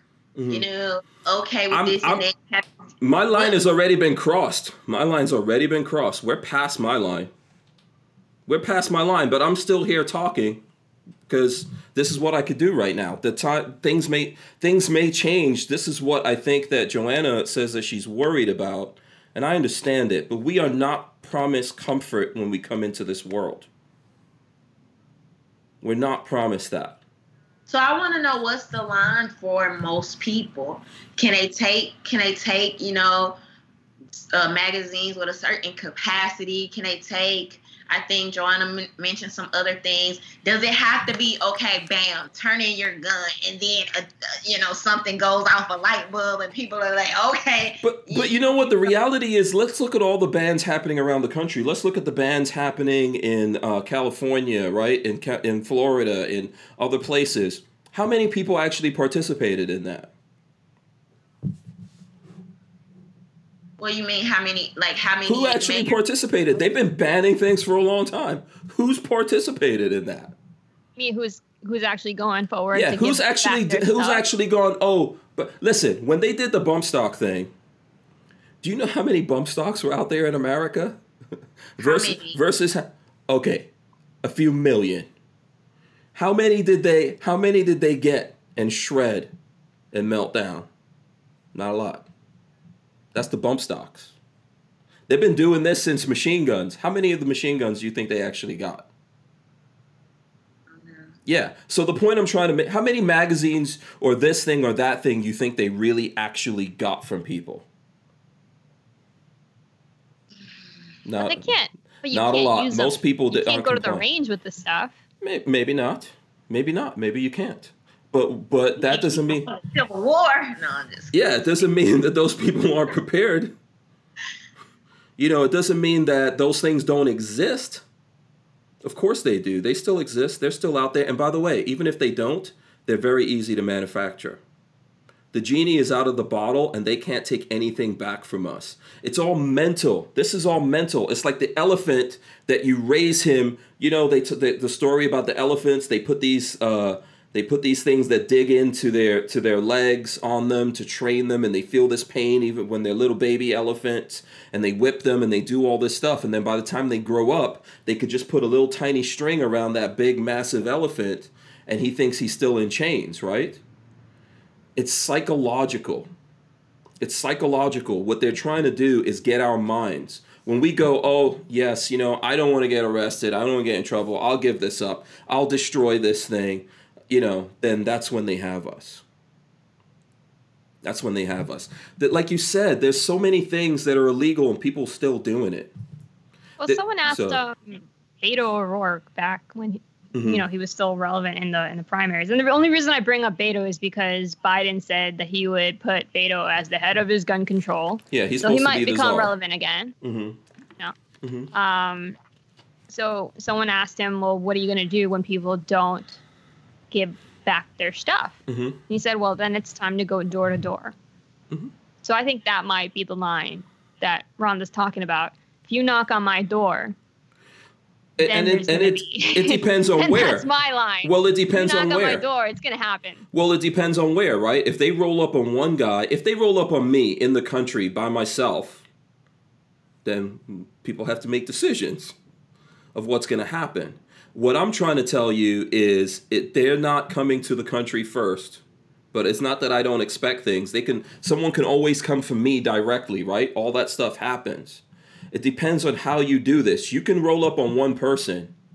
You can't roll up on a whole bunch of people if there's actually sheriffs that go, yeah, you can't come past this road right here, we own this. From when you go over this line, we own this. You're not coming past here. When they start deputizing the people that live in those towns, and those people actually start taking out the stuff that they had, and you start finding out what people actually had, then then you're gonna see. But what I'm trying to say to you, at that point, we won't even know about the news. There won't be an internet we're just going to be living every day. There won't be air conditioning, there won't be electricity like you expect. You're not going to be able to go buy gas or go to the mall anymore. It's going to be a different world and you're all going to be wondering, "Oh, I wonder how, you know, how's how's uh, you know, how's Latina Locked and Loaded doing? How's Rhonda Mary doing? I wonder if they're eating." okay? It's going to be a different world once once we get into that. And if they really want that, they can go for it. Are there a lot of people out there that are just going to give up things? For sure, but those people have already done that. Well, I don't even like the way we, you know, just kind of talking about police and the government overreach and just the. Um, Joanna mentioned something earlier that brought this to my mind. Like, I don't even like the way we talk uh, about um, gun ownership and these interactions with the police officers because you said they've crossed your line. But, like, for me, even how we look at gun ownership for the conversation to be when we talk about um, unarmed people being killed by the police officer. Mhm. Okay, what about all the statistics that were Philando Cas- Castiles? Like, we literally don't even know that number. Yeah. You have police officers that are so afraid of citizens having guns, Mhm. certain citizens having guns. Like, I don't, I don't even like the way you have a country that was allegedly built on this idea of being able to protect yourself with your firearm Mhm. and forming militias when that time comes, if that time comes, Mhm. right? But now you have people kind of, um, um, kind of saying this as if if you are armed, in the event you even come in contact with the officer, we ain't even got to look like we ain't talking about that. You were just in that number. Mhm. Um, In, in terms of what? Like, so what's going to happen to you if you're armed? I'm saying so. Mhm. For example, the the the Philando Castile, Mhm, right? mhm. Or the the what was the young guy that just got killed at his door and he was trying to drop the firearm? Uh, Y'all know what I'm talking about? did this just happen in the last couple of days? I just No. saw the Yeah, video. I know. I mean, look, there, you're right. There's a lot of examples of things like that, right? And those are all things happening with with people on their own, and that definitely happens. Um, my my thing about that is we have to do something about that. But that's the things that we actually have to do something about, right? And it comes Right. down. It come if if there's a problem with the police department where you live. It's very easy and very logical to start going through what's happening here. The police works for someone. Usually, the boss of the police, uh, after the police chief, is who? Your mayor, right? And there's people on the city council. These people employ and set the rules and directives for the police department. So if you have a problem, it you know this is where you start dealing with it and going through that. But if you but the but the thing that's happening, a lot of this stuff is happening in places where it's run by people who don't believe in the Second Amendment or the Constitution and all that kind of stuff. I'm not saying it's not going wrong in in, in conservative places for sure, right? But most of that is happening there, and the way to immediately deal with that is to actually deal with it. This is why those So things don't get handled. Just? Huh? Would you say just move? No, I'm not saying just move. I'm saying that if there's this problem, you you could ta- listen. You could take over. You already run the police department. You go out and vote. That's what you do. So here in Gainesville, for example, the the sheriff that here in Gainesville, the ASO that they pulled me over and they did all that stuff, she mm-hmm. pretty much got voted out yesterday. Okay, and now there's a black sheriff. I don't know if that's going to fix things. Um, I actually know his son, and I think he's a Democrat, but he's a very pro-gun guy. From from uh, from what I know about his him and his son, but I don't know that the new sheriff personally. I know his son personally, right? So that's a change. You can make that change. So now there's now you now you put the sheriff in there, but you can't let it go. You got to keep an eye on him and see what happens, right? Because it's a black sheriff. That's not the same thing happened in um, in uh, the sheriff down down south uh, where you guys Broward are. County. Yeah, Broward County. That sheriff got changed. They tried to put back in the same sheriff from that school shooting. Okay, he tried to go back in there and he lost. So this is where it starts. We can get rid of those people and replace them, but then we have to have oversight over those people. Okay, we have to know them. They have to know us. We have to keep an eye on what's the city council doing, what's the mayor doing, what's the policies, where are these cops. You know, if you're talking to these police officers, you can start to identify problems easier. Even for them, when they realize that you're a human being, they can start to identify that. When they know what kind of community they're dealing with, they can identify that. The, the sheriffs where I live still have to deal with bad guys. There's still crime going on over there. But guess what? They they still know they know those bad guys. Right? So they can separate. They know who are the real bad guys and who are the real problems. And when the time comes, we have to support them as a community and go, that guy's a bad guy. And if you take him out, so be it. Right? We have to know all of this by communicating with each other and managing instead of giving this up to someone. And then what happens, like what's happening in Portland, something bad happens somewhere, everyone gets mad about it. The, the, the political leaders are the ones responsible. They distract us by allowing uh, rioting and looting, and then we're all off to a different story, and we're forgetting that they created this in the first place or they're at least responsible for it. So to me, short of it goes back to the same thing. Short of everyone just being their own cops or getting out there and banding up in their own militias and going, yeah, the cops can't come in here anymore or whatever. We have to try to talk to each other and work it out and hold people uh, responsible. Um, let me just say this real quick. One, smash the thumbs ups. We got a lot of people out there. Two, John Crump. Uh, we were talking about. I think we were talking about um, Kamala Harris, and there was a thing that John posted about Kamala Harris, like her actual record on the Second Amendment, and Facebook, one, um, like put up one of those red flag warnings on that thing and said it was fake news, and then they stopped him from being able to post, and then they deleted his Facebook page. Wow. So that's, um, and I spoke to him about this, and Lola's reminding me, um, you know, that you guys should go follow John Crump on YouTube. I saw him in the chat, but that's what's going on with that. We've we've got into a really good conversation here, and that's the reason why I haven't gotten to it. But that's a terrible thing that's happening there. That's one of the places that they're fighting us because they know what I'm trying to tell you guys. How do we all communicate today? How's everyone gonna communicate like hey this is happening in our neighborhood or this is what's going on with this cop he's a bad guy this is happening or whatever it's social media. You know so this is the reason why they're trying to lock down our communications. We have other ways to communicate and we just have to try to figure all of that out. Um, okay so let me see. I know there's a rhonda you probably had something you wanted to say right? No, no? No. Okay. Does it does it bother you when when people talk like that? Are you worried about us actually getting into an actual shooting war in America? I think it's eventually going to happen. And I think you have a lot of idiots that get swept away in the media narrative and they don't even know what side to be on. And I just, I'm not cool with. I'm not cool with being out here fighting and shooting people up and Mhm. Nancy Pelosi sitting behind her gated property drinking mimosas. Like that's just my whole thing about it. Like I feel like I feel like as long as people know who the actual enemy is, which is the freaking government, it is going to be the police that are going to come take your firearms. It's not going to be your neighbor. And so I think you got a lot of people just out here, and that's why with the whole Black Lives Matter thing, and that's why I wanted to highlight, you know, BLM 757 because they're like, nah, like this is a government issue. Like we're Mhm. pushing for law. We're not out here trying to, you know, We should maybe Right. figure out how to communicate with them and help them out. They don't have to come over to our side 100%. We don't have to go over to their side, but we have commonalities that ultimately the government's coming for everyone. exactly, exactly. And that was kind of like the main theme of that. Like Mhm.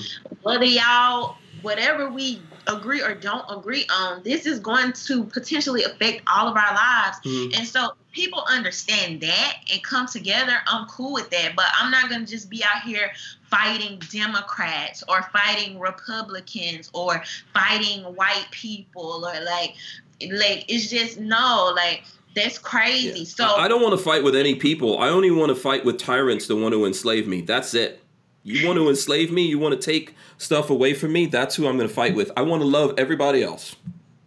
the I just don't like the way the media is trying to make like in my head I feel Mhm. like the media is drawing lines it's Mhm. trying to make people pick sides and I feel like you got politicians who are getting pats on the back they're getting endorsements they're getting book deals Mhm. when it's, they probably got a bunker they're gonna hide in during this civil war so like I just I'm looking at it from that angle like no I'm not with that And they have private armies. They have private armies. Right. They have security while they're trying to take our firearms. Mhm. So I just feel like if people actually know what's going on, if somebody like I'm okay with shooting tyrants, and it's not just when Republicans say it's supposed to be okay to do so. Mhm. Like if I feel like somebody's trying to take my point at any time, Mhm. my life at any time, Mhm. I'm going to defend myself today, tomorrow, five years from now, ten years from now. It doesn't even have to be a civil war, but I just don't think it's fair that you have people like I live in Mississippi. So yes, you got the white boys here in the big Tonka trucks, and they all, Mhm. oh yeah, it's gonna be a civil war one day or whatever. And I just don't like the fact that Does it does it intimidate you? Do they do does it make you feel like those, you know, those big white boys in the in the in the big trucks and stuff like that when that happens, do you feel like you're to they're coming after you or something in that No, or no, I absolutely don't feel like that. Mhm. But I, but before I knew what I knew now, I probably would have. Mhm. Uh, just based on how the media paints everything, Mhm. you know what I mean. But that's that's what I mean by you. You do have a lot of unassuming people that they might, if the media is spinning this a certain way, they might look at it and take it personal, and it's not really about that. Mhm. The same way with the with the McCloskeys, Mhm. you have these protesters marching to this Democrat mayor's home, but you want to come out there and point guns at them. It's not even instead of saying these people are against this trash government, I'm against this trash government too. I'm gonna let them go on where they need to go so they can harass this Democratic governor and them removing some of these gun laws and everything else, red flag laws, is gonna help me too. Mhm. Like, and Yeah. I just think it's not enough people that think like that, and I don't wanna. I, I, I just, you know, I know you ready to risk it all, but if I'm risking it all, it better be really, really worth something. Mhm. It's not be for a politician to use me as a talking point. Like, Yeah. no, I'm not gonna do that. Yeah, I- but and I'm not doing it lightly. If anyone thinks that that's what it is, I think a big problem that we all have is is we're misconceiving each other, and in, and we're not seeing each other's perspective. And the reason why that's happening is because we're not actually talking to each other enough, right? So that's how all these things happen. Now, ultimately, I think that this is going to sound horrible, but most people in the world are sheep. Most people, okay? Most people are sheep i don't care about those people okay uh, when i when i'm communicating with people i'm trying to figure out who they are and if they don't like me or whatever it is you know it's all good you know i'm trying to find the people that i have affinities with that i can relate to. We don't have to be best buddies and all that kind of stuff. We don't we don't all have to bow down to each other's beliefs. They just need to understand what we're saying. And i feel like there's a lot of people who understand that. And what the barrier that's keeping us from finding that out is communication. Okay so for sure there's bad people out there and there's a lot of sheep and that's why things are going to go wrong. But this planet didn't always have 7 billion people on it. It didn't. I get I I just like oh what my point what I was actually saying about you know people is that for example when I was at the 2A rally with the Black Lives Matter 757 Mhm. you have a lot of people that's out there that's supportive because they they believe in the second amendment rights and Mhm. so it doesn't you know you have some people that they're super okay with government overreach in certain lights Mhm. and then you have me i'm just not ever cool with it like i'm Mhm. not cool with that like and people get uncomfortable and it's now like now you against the police. Like yes if the police are doing something unconstitutional they're threatening your life i'm okay with you shooting them today. It doesn't have to be a civil war. I, I feel like in that regard i'm consistent and unfair because even now you have some people really pushing. I just don't like i mean you see the shirt Mhm. you know? Mhm. I just it's the whole authority, you know, I can tell you what to do, I got the badge type energy. Mhm. And when you're talking about the principles allegedly that this country was founded on, as I'm told, these were super rebellious, like, nah, dude, I'm doing what I the heck I want to do type people Mhm. you know but sometimes when i say that you know I, maybe it's because of how i look i don't know people Mhm. don't take it the same way Mhm. as the tonka truck tonka truck guy in mississippi because when he do it it's like oh you know I understand. I understand what and you're saying. And when i say it it's Mhm. like you hate the police you, you you inspiring people to shoot the police no like that's not what but I'm I could t- and I could tell you that that's because we all can't access this information. So right here on this show, my friend who was in the chat, I don't know if he's still there. He's a Connecticut police officer, right? And he's been on this show. And you know who attacked him? Other police bunch officers of bunch of those bunch of those uh I mean I don't see who's out there, but I could tell you we could just be racist and assume it's a lot of white dudes out there. it's a lot of white dudes that are actually looking at this. All the white dudes throw your hands in the air and, and, you know throw your rollies in the air shake them like you just don't care. There's a lot of dudes out there, and they they there were a lot of people pissed off at him. John Crump that I was just talking about is one of the people that was attacking him. Now, we're all friends. We're all friends. I'm just trying to tell you they came down on him because he's a because he's a police officer, something got said, they got triggered. So there's other people who feel like you, but you're right. It's it's there, this thing happens that you know, we have more empathy for someone who looks like us over someone for some reason we don't think they look like us. Not all of us are like that. It depends on our life experience, right? And if you have life experience with lots of different kinds of people, you don't necessarily see things that way. That doesn't make you bad. However, you grew up, you may just not have a lot of life experience with other people and realize that the color of someone's skin is not that much of a factor. But this happens. It happens in life. I could tell you. I could just tell you guys this story. Uh, I remember when I first moved to Florida, and or where I start first moved to where I live, where we live now, and um, I started buying guns. And there was a guy who had his own FFL, and I went out there, spoke to him on the phone. Most people, when they talk to me on the phone, think I'm a white dude.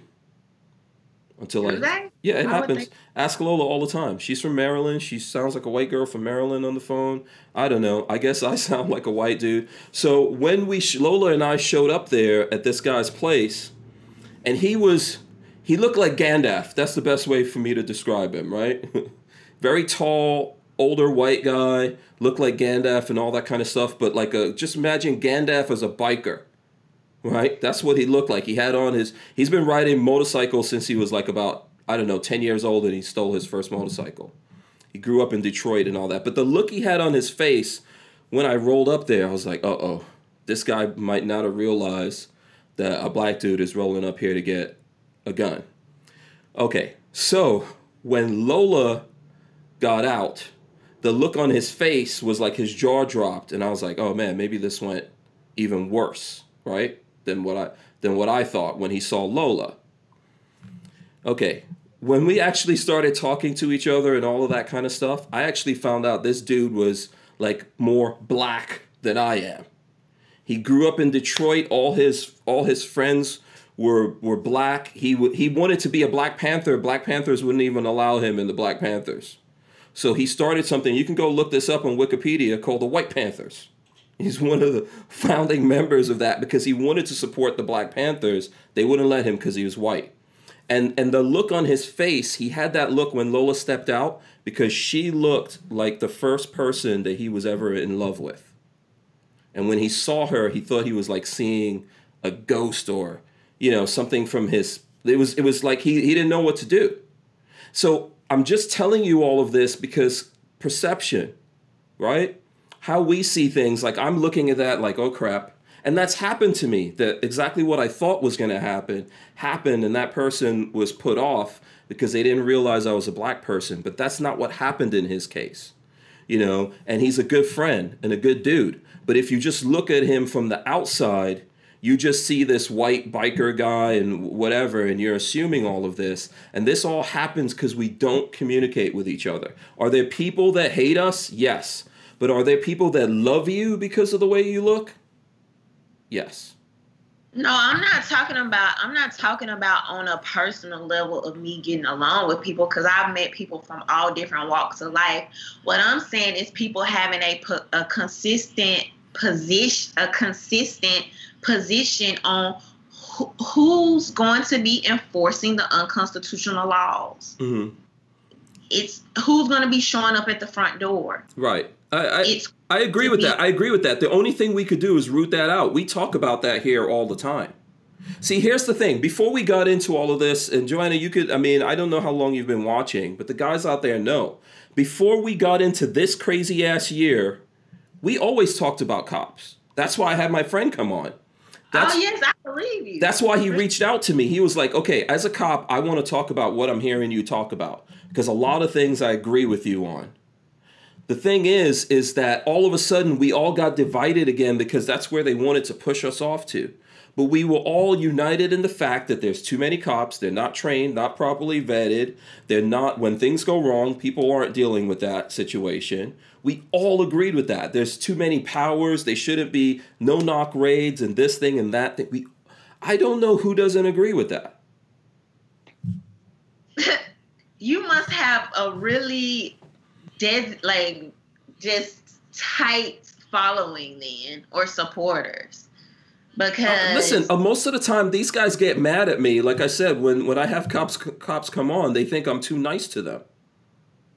I had somebody that went off on me for even like I just wanted to interview a cop and they're Mhm. like I'm like don't, first of all don't tell me what to do because you know how I feel about that don't Mhm. tell me who I can and cannot talk to Um, but you know, even me, I'm like, I never want to get to the point where I'm in an echo chamber. So Mhm. I challenge myself to talk to people I don't necessarily agree with, or I don't, you know, we may be different and things like that. Um, so yeah, I've gotten that pushback before, Mhm. but you know, just I, I've just seen a lot of people who I have seen a lot of people who automatically choose the cop side Mhm. in certain situations. And I'm like, but y'all are the same people that saying don't tread on me. Mhm. Don't you like you can't take my guns. Mhm. You know, government overreach. This is unconstitutional and this and the other. So I just look for some type of consistency. This goes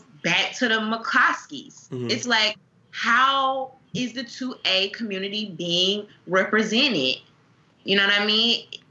Like Yeah, I think uh, I, I I think that we do in in the gun community in two A, we do want to do things about that, of course, and we've been talking about. Uh, like red flag laws and all this kind of stuff, and and that these guys have too much power, and they're going to use the police to go after us, and the police is becoming militarized, right?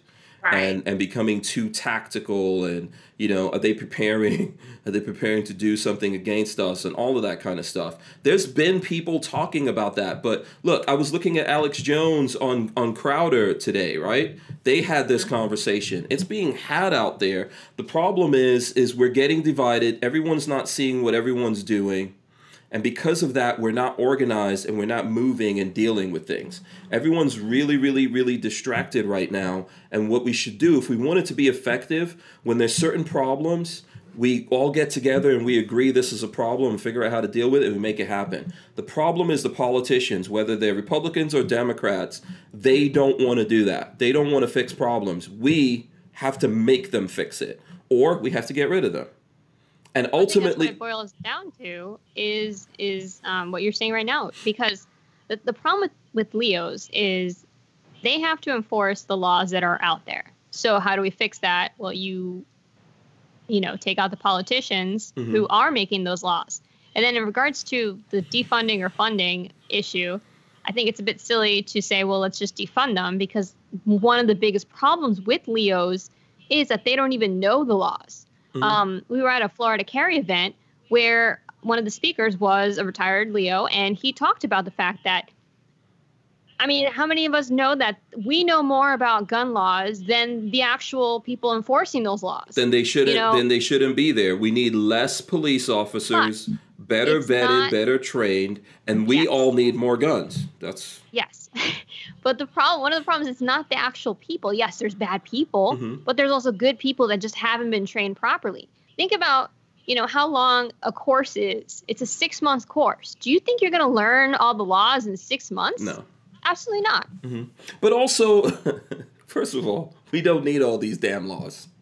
We don't. We don't we need don't. That's the first problem. Yeah, first thing. Now you're causing me to interact with the police too much anyway. Exactly. The second thing is police officers should have very specific jobs, right? It should be a very specific thing.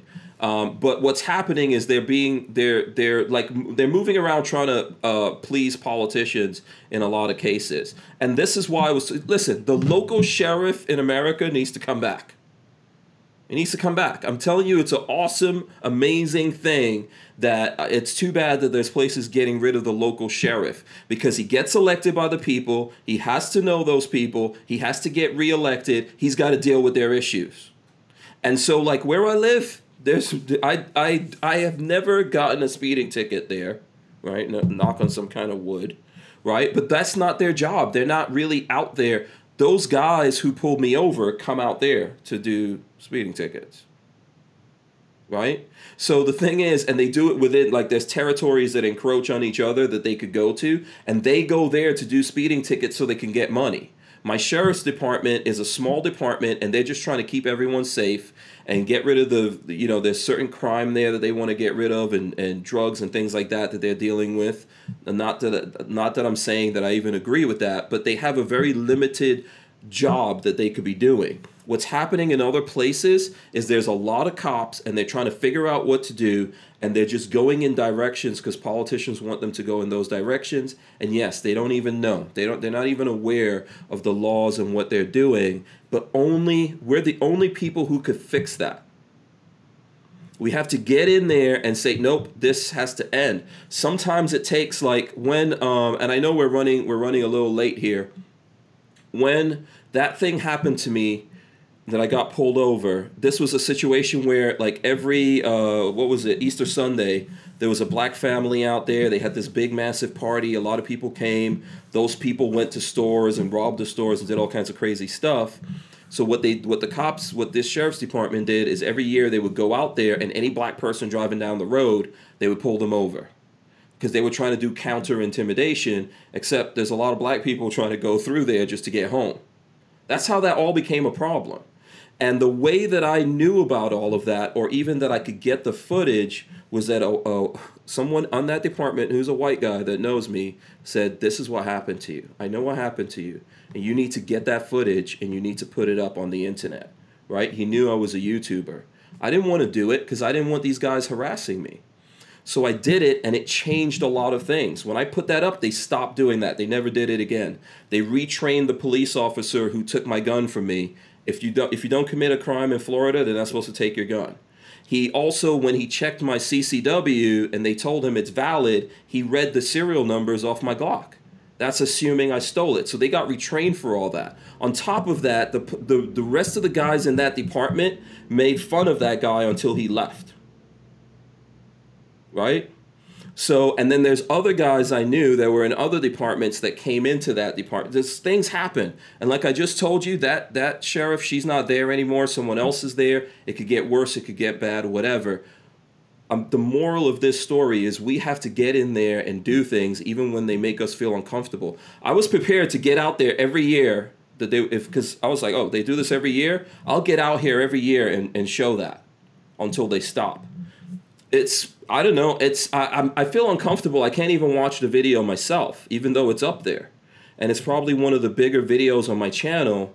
But I had to do it, even though it makes me feel uncomfortable. And I'm telling you, I've traveled all over America and I've met people in law enforcement and they've seen that video. And usually, I can't think of one instance of someone I know in law enforcement that saw that and thought that what happened to me was cool. They all like, that's BS. So that's how we deal with it. We put it out there we put it on blast and we keep doing it and make people keep looking at it and keep saying, What's up with this until we make something happen. Because the alternative of that is the thing that none of us really want to do. We don't want to be here just fighting all the times when we see each other in the streets like this is Mogadishu. Right? So it's the I don't know. I think it's the only way. Let me get this. Let me get this in, and then I'm gonna let you guys get the last words in here because obviously I got a big mouth. Uh, James Miller gave us a couple of bucks here. He says uh, there are lots of former military that aren't happy with where things are headed. If they have to get off the couch, they won't stop at half measures. Um, and that's from him. Uh, and, and we can go through. There's a whole bunch of comments here. I really appreciate everyone getting in here and commenting. We didn't let Joanna get a word in edgewise too much here. uh, is there something that you do want to say, Joanna, before we go? Um, someone mentioned something about them not knowing the laws is is not an excuse, and I meant in the sense that they don't, the Leos don't know the laws in terms of our rights. Mhm. So sometimes we, like what you were saying, happened to you where they took your gun. That's Mhm. actually what I was referring to. Mhm. Um, they don't know how to handle people who are concealed carry holders. Mhm. So um, that I think is really really important for people. Like for instance, the uh, Ryan Whit- Whitaker is the Mhm. is the gentleman we were referring to Mhm. who got shot from the noise complaint. We referred back to him um, a little while ago. Oh, that's is that's who that's who Rhonda is bringing up, right? Ronnie Yeah. Whitaker. Okay. um, yeah, I think that's a huge training issue. Um, and I think that they're a little trigger happy, especially you know with they act. I think this is a problem across America where we just people who own guns are treated like criminals before you know just on basic. We're not vetting people. Listen, everyone should not be a police officer. I'm just going to say that. Of and by the way, course. like because we're mandating that you have to have so many black people, white people, men and women, we're not getting actual good police officers. Okay? But and that's I have a a problem. problem with yeah, I have a problem with defund the police. I I believe that the problem is not going to be solved by that. I think we Mhm. need to in you know make change happen uh, where you have increased training, where you have you know I don't think sending social workers to a domestic violence situation is going to solve the problem, but I do think that you know you're going to have to spend more money in training. Um, these people one to vet them better and two to get them to be trained to you know know what to do if, if there is a situation like that. Don't shoot the guy in the back like they did with that poor man. Um, so that's what my take on Mhm. it is in terms of that comment. Yeah, I agree with that. What do you think, Rhonda? I'm going to try to not keep us going. and that was my point. That was my point that I'm making earlier. Like I was making earlier. How disgusting is it to sit here in a country that is about the 2A? Like that is one of the most distinctive things about American culture. How did we sit here and so casually say, "Oh, some of the police officers they don't even know about our rights"? Like what?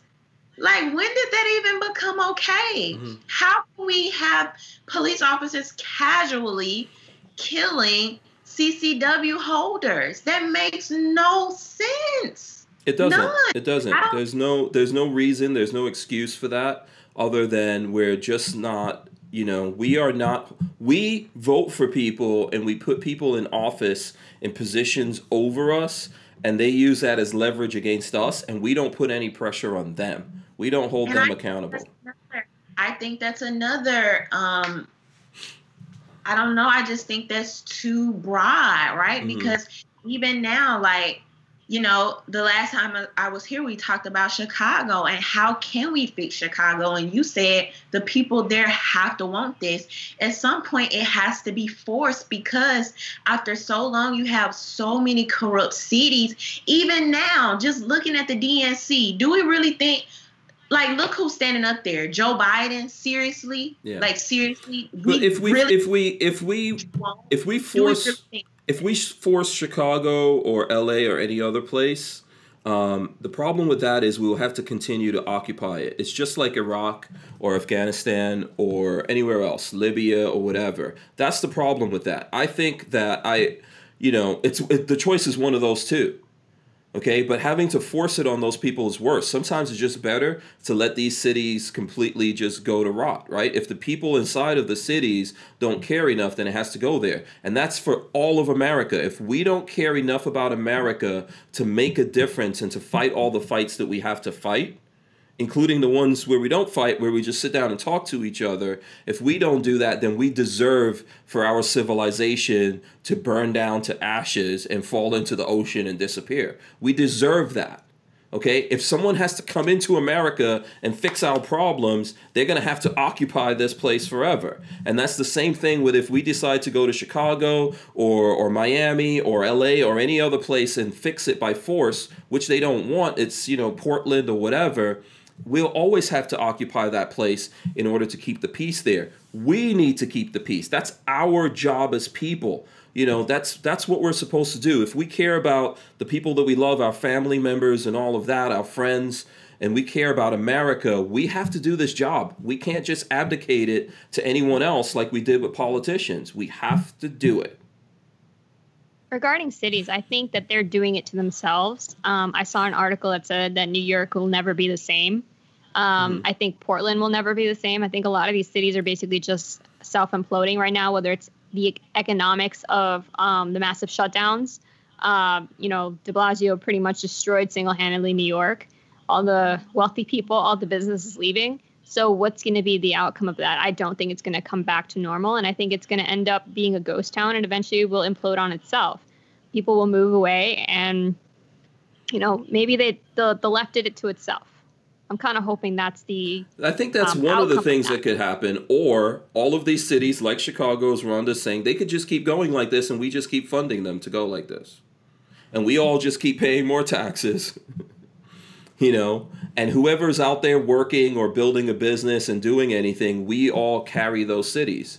That's why we're seeing a lot of these riots and stuff like that, right? Because a lot of these places want to get bailed out. That's what's happened. They've already actually destroyed those places. So now they're like, okay, either we've got to pay these bills or we get foreclosed on or all of this starts shutting down and now we don't have cops and we don't have sanitation and we don't have public transportation and all this kind of stuff. Someone's got to pay for it.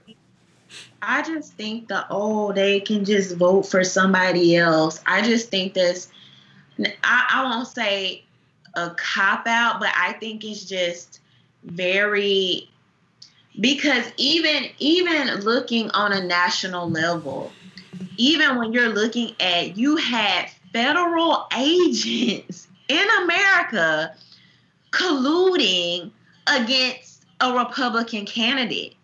You have a DNC that cheated Bernie in 2016. You had a DNC that cheated this year in cahoots with the media. Mhm. You know what I mean? Mhm. So now if Biden gets in there, are you gonna say, oh well, hey, even though I didn't vote for him, you know, we we deserve this or whatever the case may be? I feel like some of these cities are so corrupt, they're so far gone. Sometimes you don't even have any other type of candidate offering anything different. And sometimes people just, you know, you may be a child that's still with your parents. You may be somebody that's staying there to maybe uh, care for a family member, or it may just be several reasons. You know what I mean? Mhm. And just to to to make it like, oh, just stop voting like that. You know, I just think that's such a. It's it's just not a full way to look at things in terms of how they're going now. You have a lot of these cities going this way, even the ones that are uh Republican led as well. Mhm. These things are happening in increments. Um, and so I just, I mean, I don't know. I think, and this goes back to what you asked me earlier about, um, you know, are you intimidated about, you know, what's going to happen and da da da da. No, I think it's going to get to a point where there's going to have to be some force. hmm There's gonna have to be. I don't care. I don't care who you put in there right now. We are slowly moving towards. Who's gonna? So who do you think is gonna exert that force? Who do I think is going to exert that force? What do you mean? Like as So- far as the politician? Oh, well, Oh, if someone's gonna have to go in there and clean up the cities, who's gonna do that? it's gonna have to be us. It's gonna have to be the people. I'm not saying I don't think militarized police should come in there and but I think I think right now we put politicians on way much of a pedestal. Mhm. Like a lot of these politicians think they're celebrities. You're not Mhm. celebrities, you're a servant. You're not a parental figure. You work on my behalf. My taxes are are um paying for you to be here. And so I feel like if more citizens had that attitude, I had that same attitude with the police. Mhm. No, I'm like I respect people because I'm just a nice person. I'm a sweetheart. I respect people in general. Mhm. However, you know, you're not gonna run all over me. Mhm. You're not gonna just talk to me any type of way because of this authority hmm that's been bestowed upon you. I do not believe in it. I believe these people are servants. You work. You you're supposed to work on our behalf. Yeah. Right. And I'm consistent about that. Police officer, p- politician, Everyone. whoever it may be. And yeah, I do think at some point, whether we're talking on a city level or we're talking about like a local level or a federal level, yes, I do think at some point, you know, whether you want to call it a civil war or boogaloo or end times or you know whatever. Um, yeah, I do think at some point that's that's in the card. Yeah, I it's do. charity begins at home, and what I mean by that is that we have to start with ourselves, and and then move out from that, right? And deal with the like our immediate circles, you know, your family, etc., and and keep moving out that way. And if you know if it comes to that, then we have to come. To, it has to come to that. But I don't see us in America, like for example, I'm in Florida and I'm out where I'm at. I'm not getting up and going to Portland to fix Portland right. right? But I will fight. I will fight for where I'm at, and I will fight for Florida. I've been doing that, and I've taken a lot of blows for doing that over the years, right? But I'm I'm, I'm willing to do it. You, you understand what I'm saying? So we all have to decide that. But yeah, it's true. It's. I don't know. Inevitably, it's going to come to that because politicians won't voluntarily do it, and the people who are living there won't do it. They're just going to go. You got to come save us. It's like people in other countries who are, you know what, America, come save us. You know, like for example, just look at Beirut. They they stored all these uh, all these uh, you know nitrates. what was it? What was it like six thousand pounds? I think it was more than that. They stored all this stuff over there, had it for years, got warned, it blew up and devastated the place, and now they're like, America, what's up with you? Come do something about it, right? So that that's the problem. People in the cities of America are like that. You know, they're instead of getting in there and fixing their problems, look at New York City. They keep electing people who are corrupt. They keep electing people that are corrupt. You expose all these politicians, people keep voting for them. Right? And then I'm not just saying that happens with Democrats, it happens with Republicans, but that's the problem. We have to start holding people, we have to start holding people accountable, and it's up to us. No one else is going to do it, and probably a lot of older people are too tired to do it. So someone at some age range, someone who cares about America has to do it. This is what happened in the beginning of America. There were people here who got together and decided to rebel against the king in England. Okay? And they had a lot of stuff going on. Some of them had a lot of good things going on, some of them didn't. They took a risk, they took a chance. Some of them died. They you know, but they went out there and they did it and and that calling may come again to us that we have to decide, "Hey, we're going to go out there and we're going to do this, but it's not going to be fun."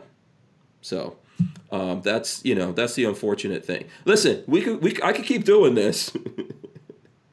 I could keep doing this, but I don't I don't want to keep you ladies, uh, you know, going going here and going. So we, we got to do this again. You got to come back. Do you like do you like coming on the show? I, I do. I Yeah. enjoy it. Yeah.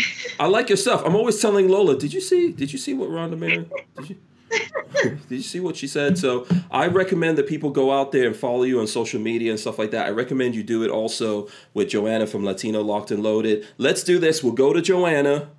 How can the people follow you, Joanna? How can they keep in touch with you? What's the best stuff for those folks out there to do? You can follow me on Instagram on, at Latina Locked and Loaded, and also check out our podcast on Sunday nights at seven. It's the Locked and Loaded Latinos. It's with an ampersand on YouTube and Spotify and iTunes and all that jazz. But check us out live Sundays at seven on YouTube. Awesome, awesome, and, I, and I've checked in on it. It's a great show. Also, I like your I like your hair like this. I don't know if that's Thank you. inappropriate or whatever, but I like the hair like this. Okay, so Rhonda Mary, what can the people do? Where do they need to go? Where do you actually respond? I think people out there want to you know want to know like where's the places I could go comment and stuff like that, and she's gonna respond. So They where they can go talk to me yes, on Twitter. I'm the most I'm the most active on Twitter, but YouTube is like my like top platform. okay, So I'm Rhonda Mary on YouTube, on Twitter and Instagram on Rhonda Mary Vids. okay, Um, B I D S Rhonda Mary Vids. And then I have anti-status t-shirts available now at my rhondamary.myshopify.com. awesome. Um, so yeah, I'm pretty much if you type in Rhonda Mary, you can find me on all those platforms. Yes, absolutely. So if you folks out there want to see more Rhonda Mary, more of Joanna Latina Locked and Loaded, let us know. Even if you don't, I'm gonna tell I'm gonna tell Lola, you know, I think the people want to see more of them. So we'll make it happen. But I think it's a really, really, really great conversation. Uh, I'm glad we had it. I know that for some people it's like, you know, not necessarily what you want to hear. That's how the world works. You're not going to like everything that you're hearing. That's our opinions, and you have yours. What I try to do here is get everyone to kind of have this exchange of ideas, and we're going to do this again tomorrow. We're going to do it Friday. We're going to keep coming back and doing it. Uh, I'm not planning on stopping right now unless we actually boogaloo or whatever the hell it is everyone's planning on doing. And guess what? I'll probably still be out somewhere running my mouth. So you can rest assured that's going to happen. Um, so here's what I'm going to do. I'm going to tell everyone to go to hankstrange.com, sign up for the email list. Big thanks to Franklin Armory. I'm going to hit the uh, the button here to to roll in the end. Let's roll it in. All right. Thanks to everyone for joining us. Make sure you guys smash the thumbs ups, ring the bell so you can be notified whenever we go live. Uh, we're gonna rip this audio out of here and we're gonna put it up on iTunes and everywhere else. We've got people listening to us in Iran, in Germany, all over the world. Okay, uh, I saw some people in Ireland. I don't know why there's a bunch of people in Ireland that have been listening to this. Shout out to people all over the world that are listening to this. You could do it on iTunes and Podbean and Spreaker and all those places where you listen to the audio stuff. Um, James Miller says Hank will be the Boogaloo correspondent. okay, so thanks so much to Rhonda Mary. I really appreciate you coming on. Thanks so much to Joanna Latina Locked and Loaded. Make sure you go follow these guys, okay? And then tell them, you know, that you heard about them on Hank Strange. And uh, thanks so much, everyone. We are out of here. We'll see you tomorrow. Who wants the last word? Who wants the last word? Go for it, Rhonda. No, no, no. You go ahead. Everyone have a wonderful night. There you go. Aw. Awesome. Well done. Well done. We're out. Peace. Bye.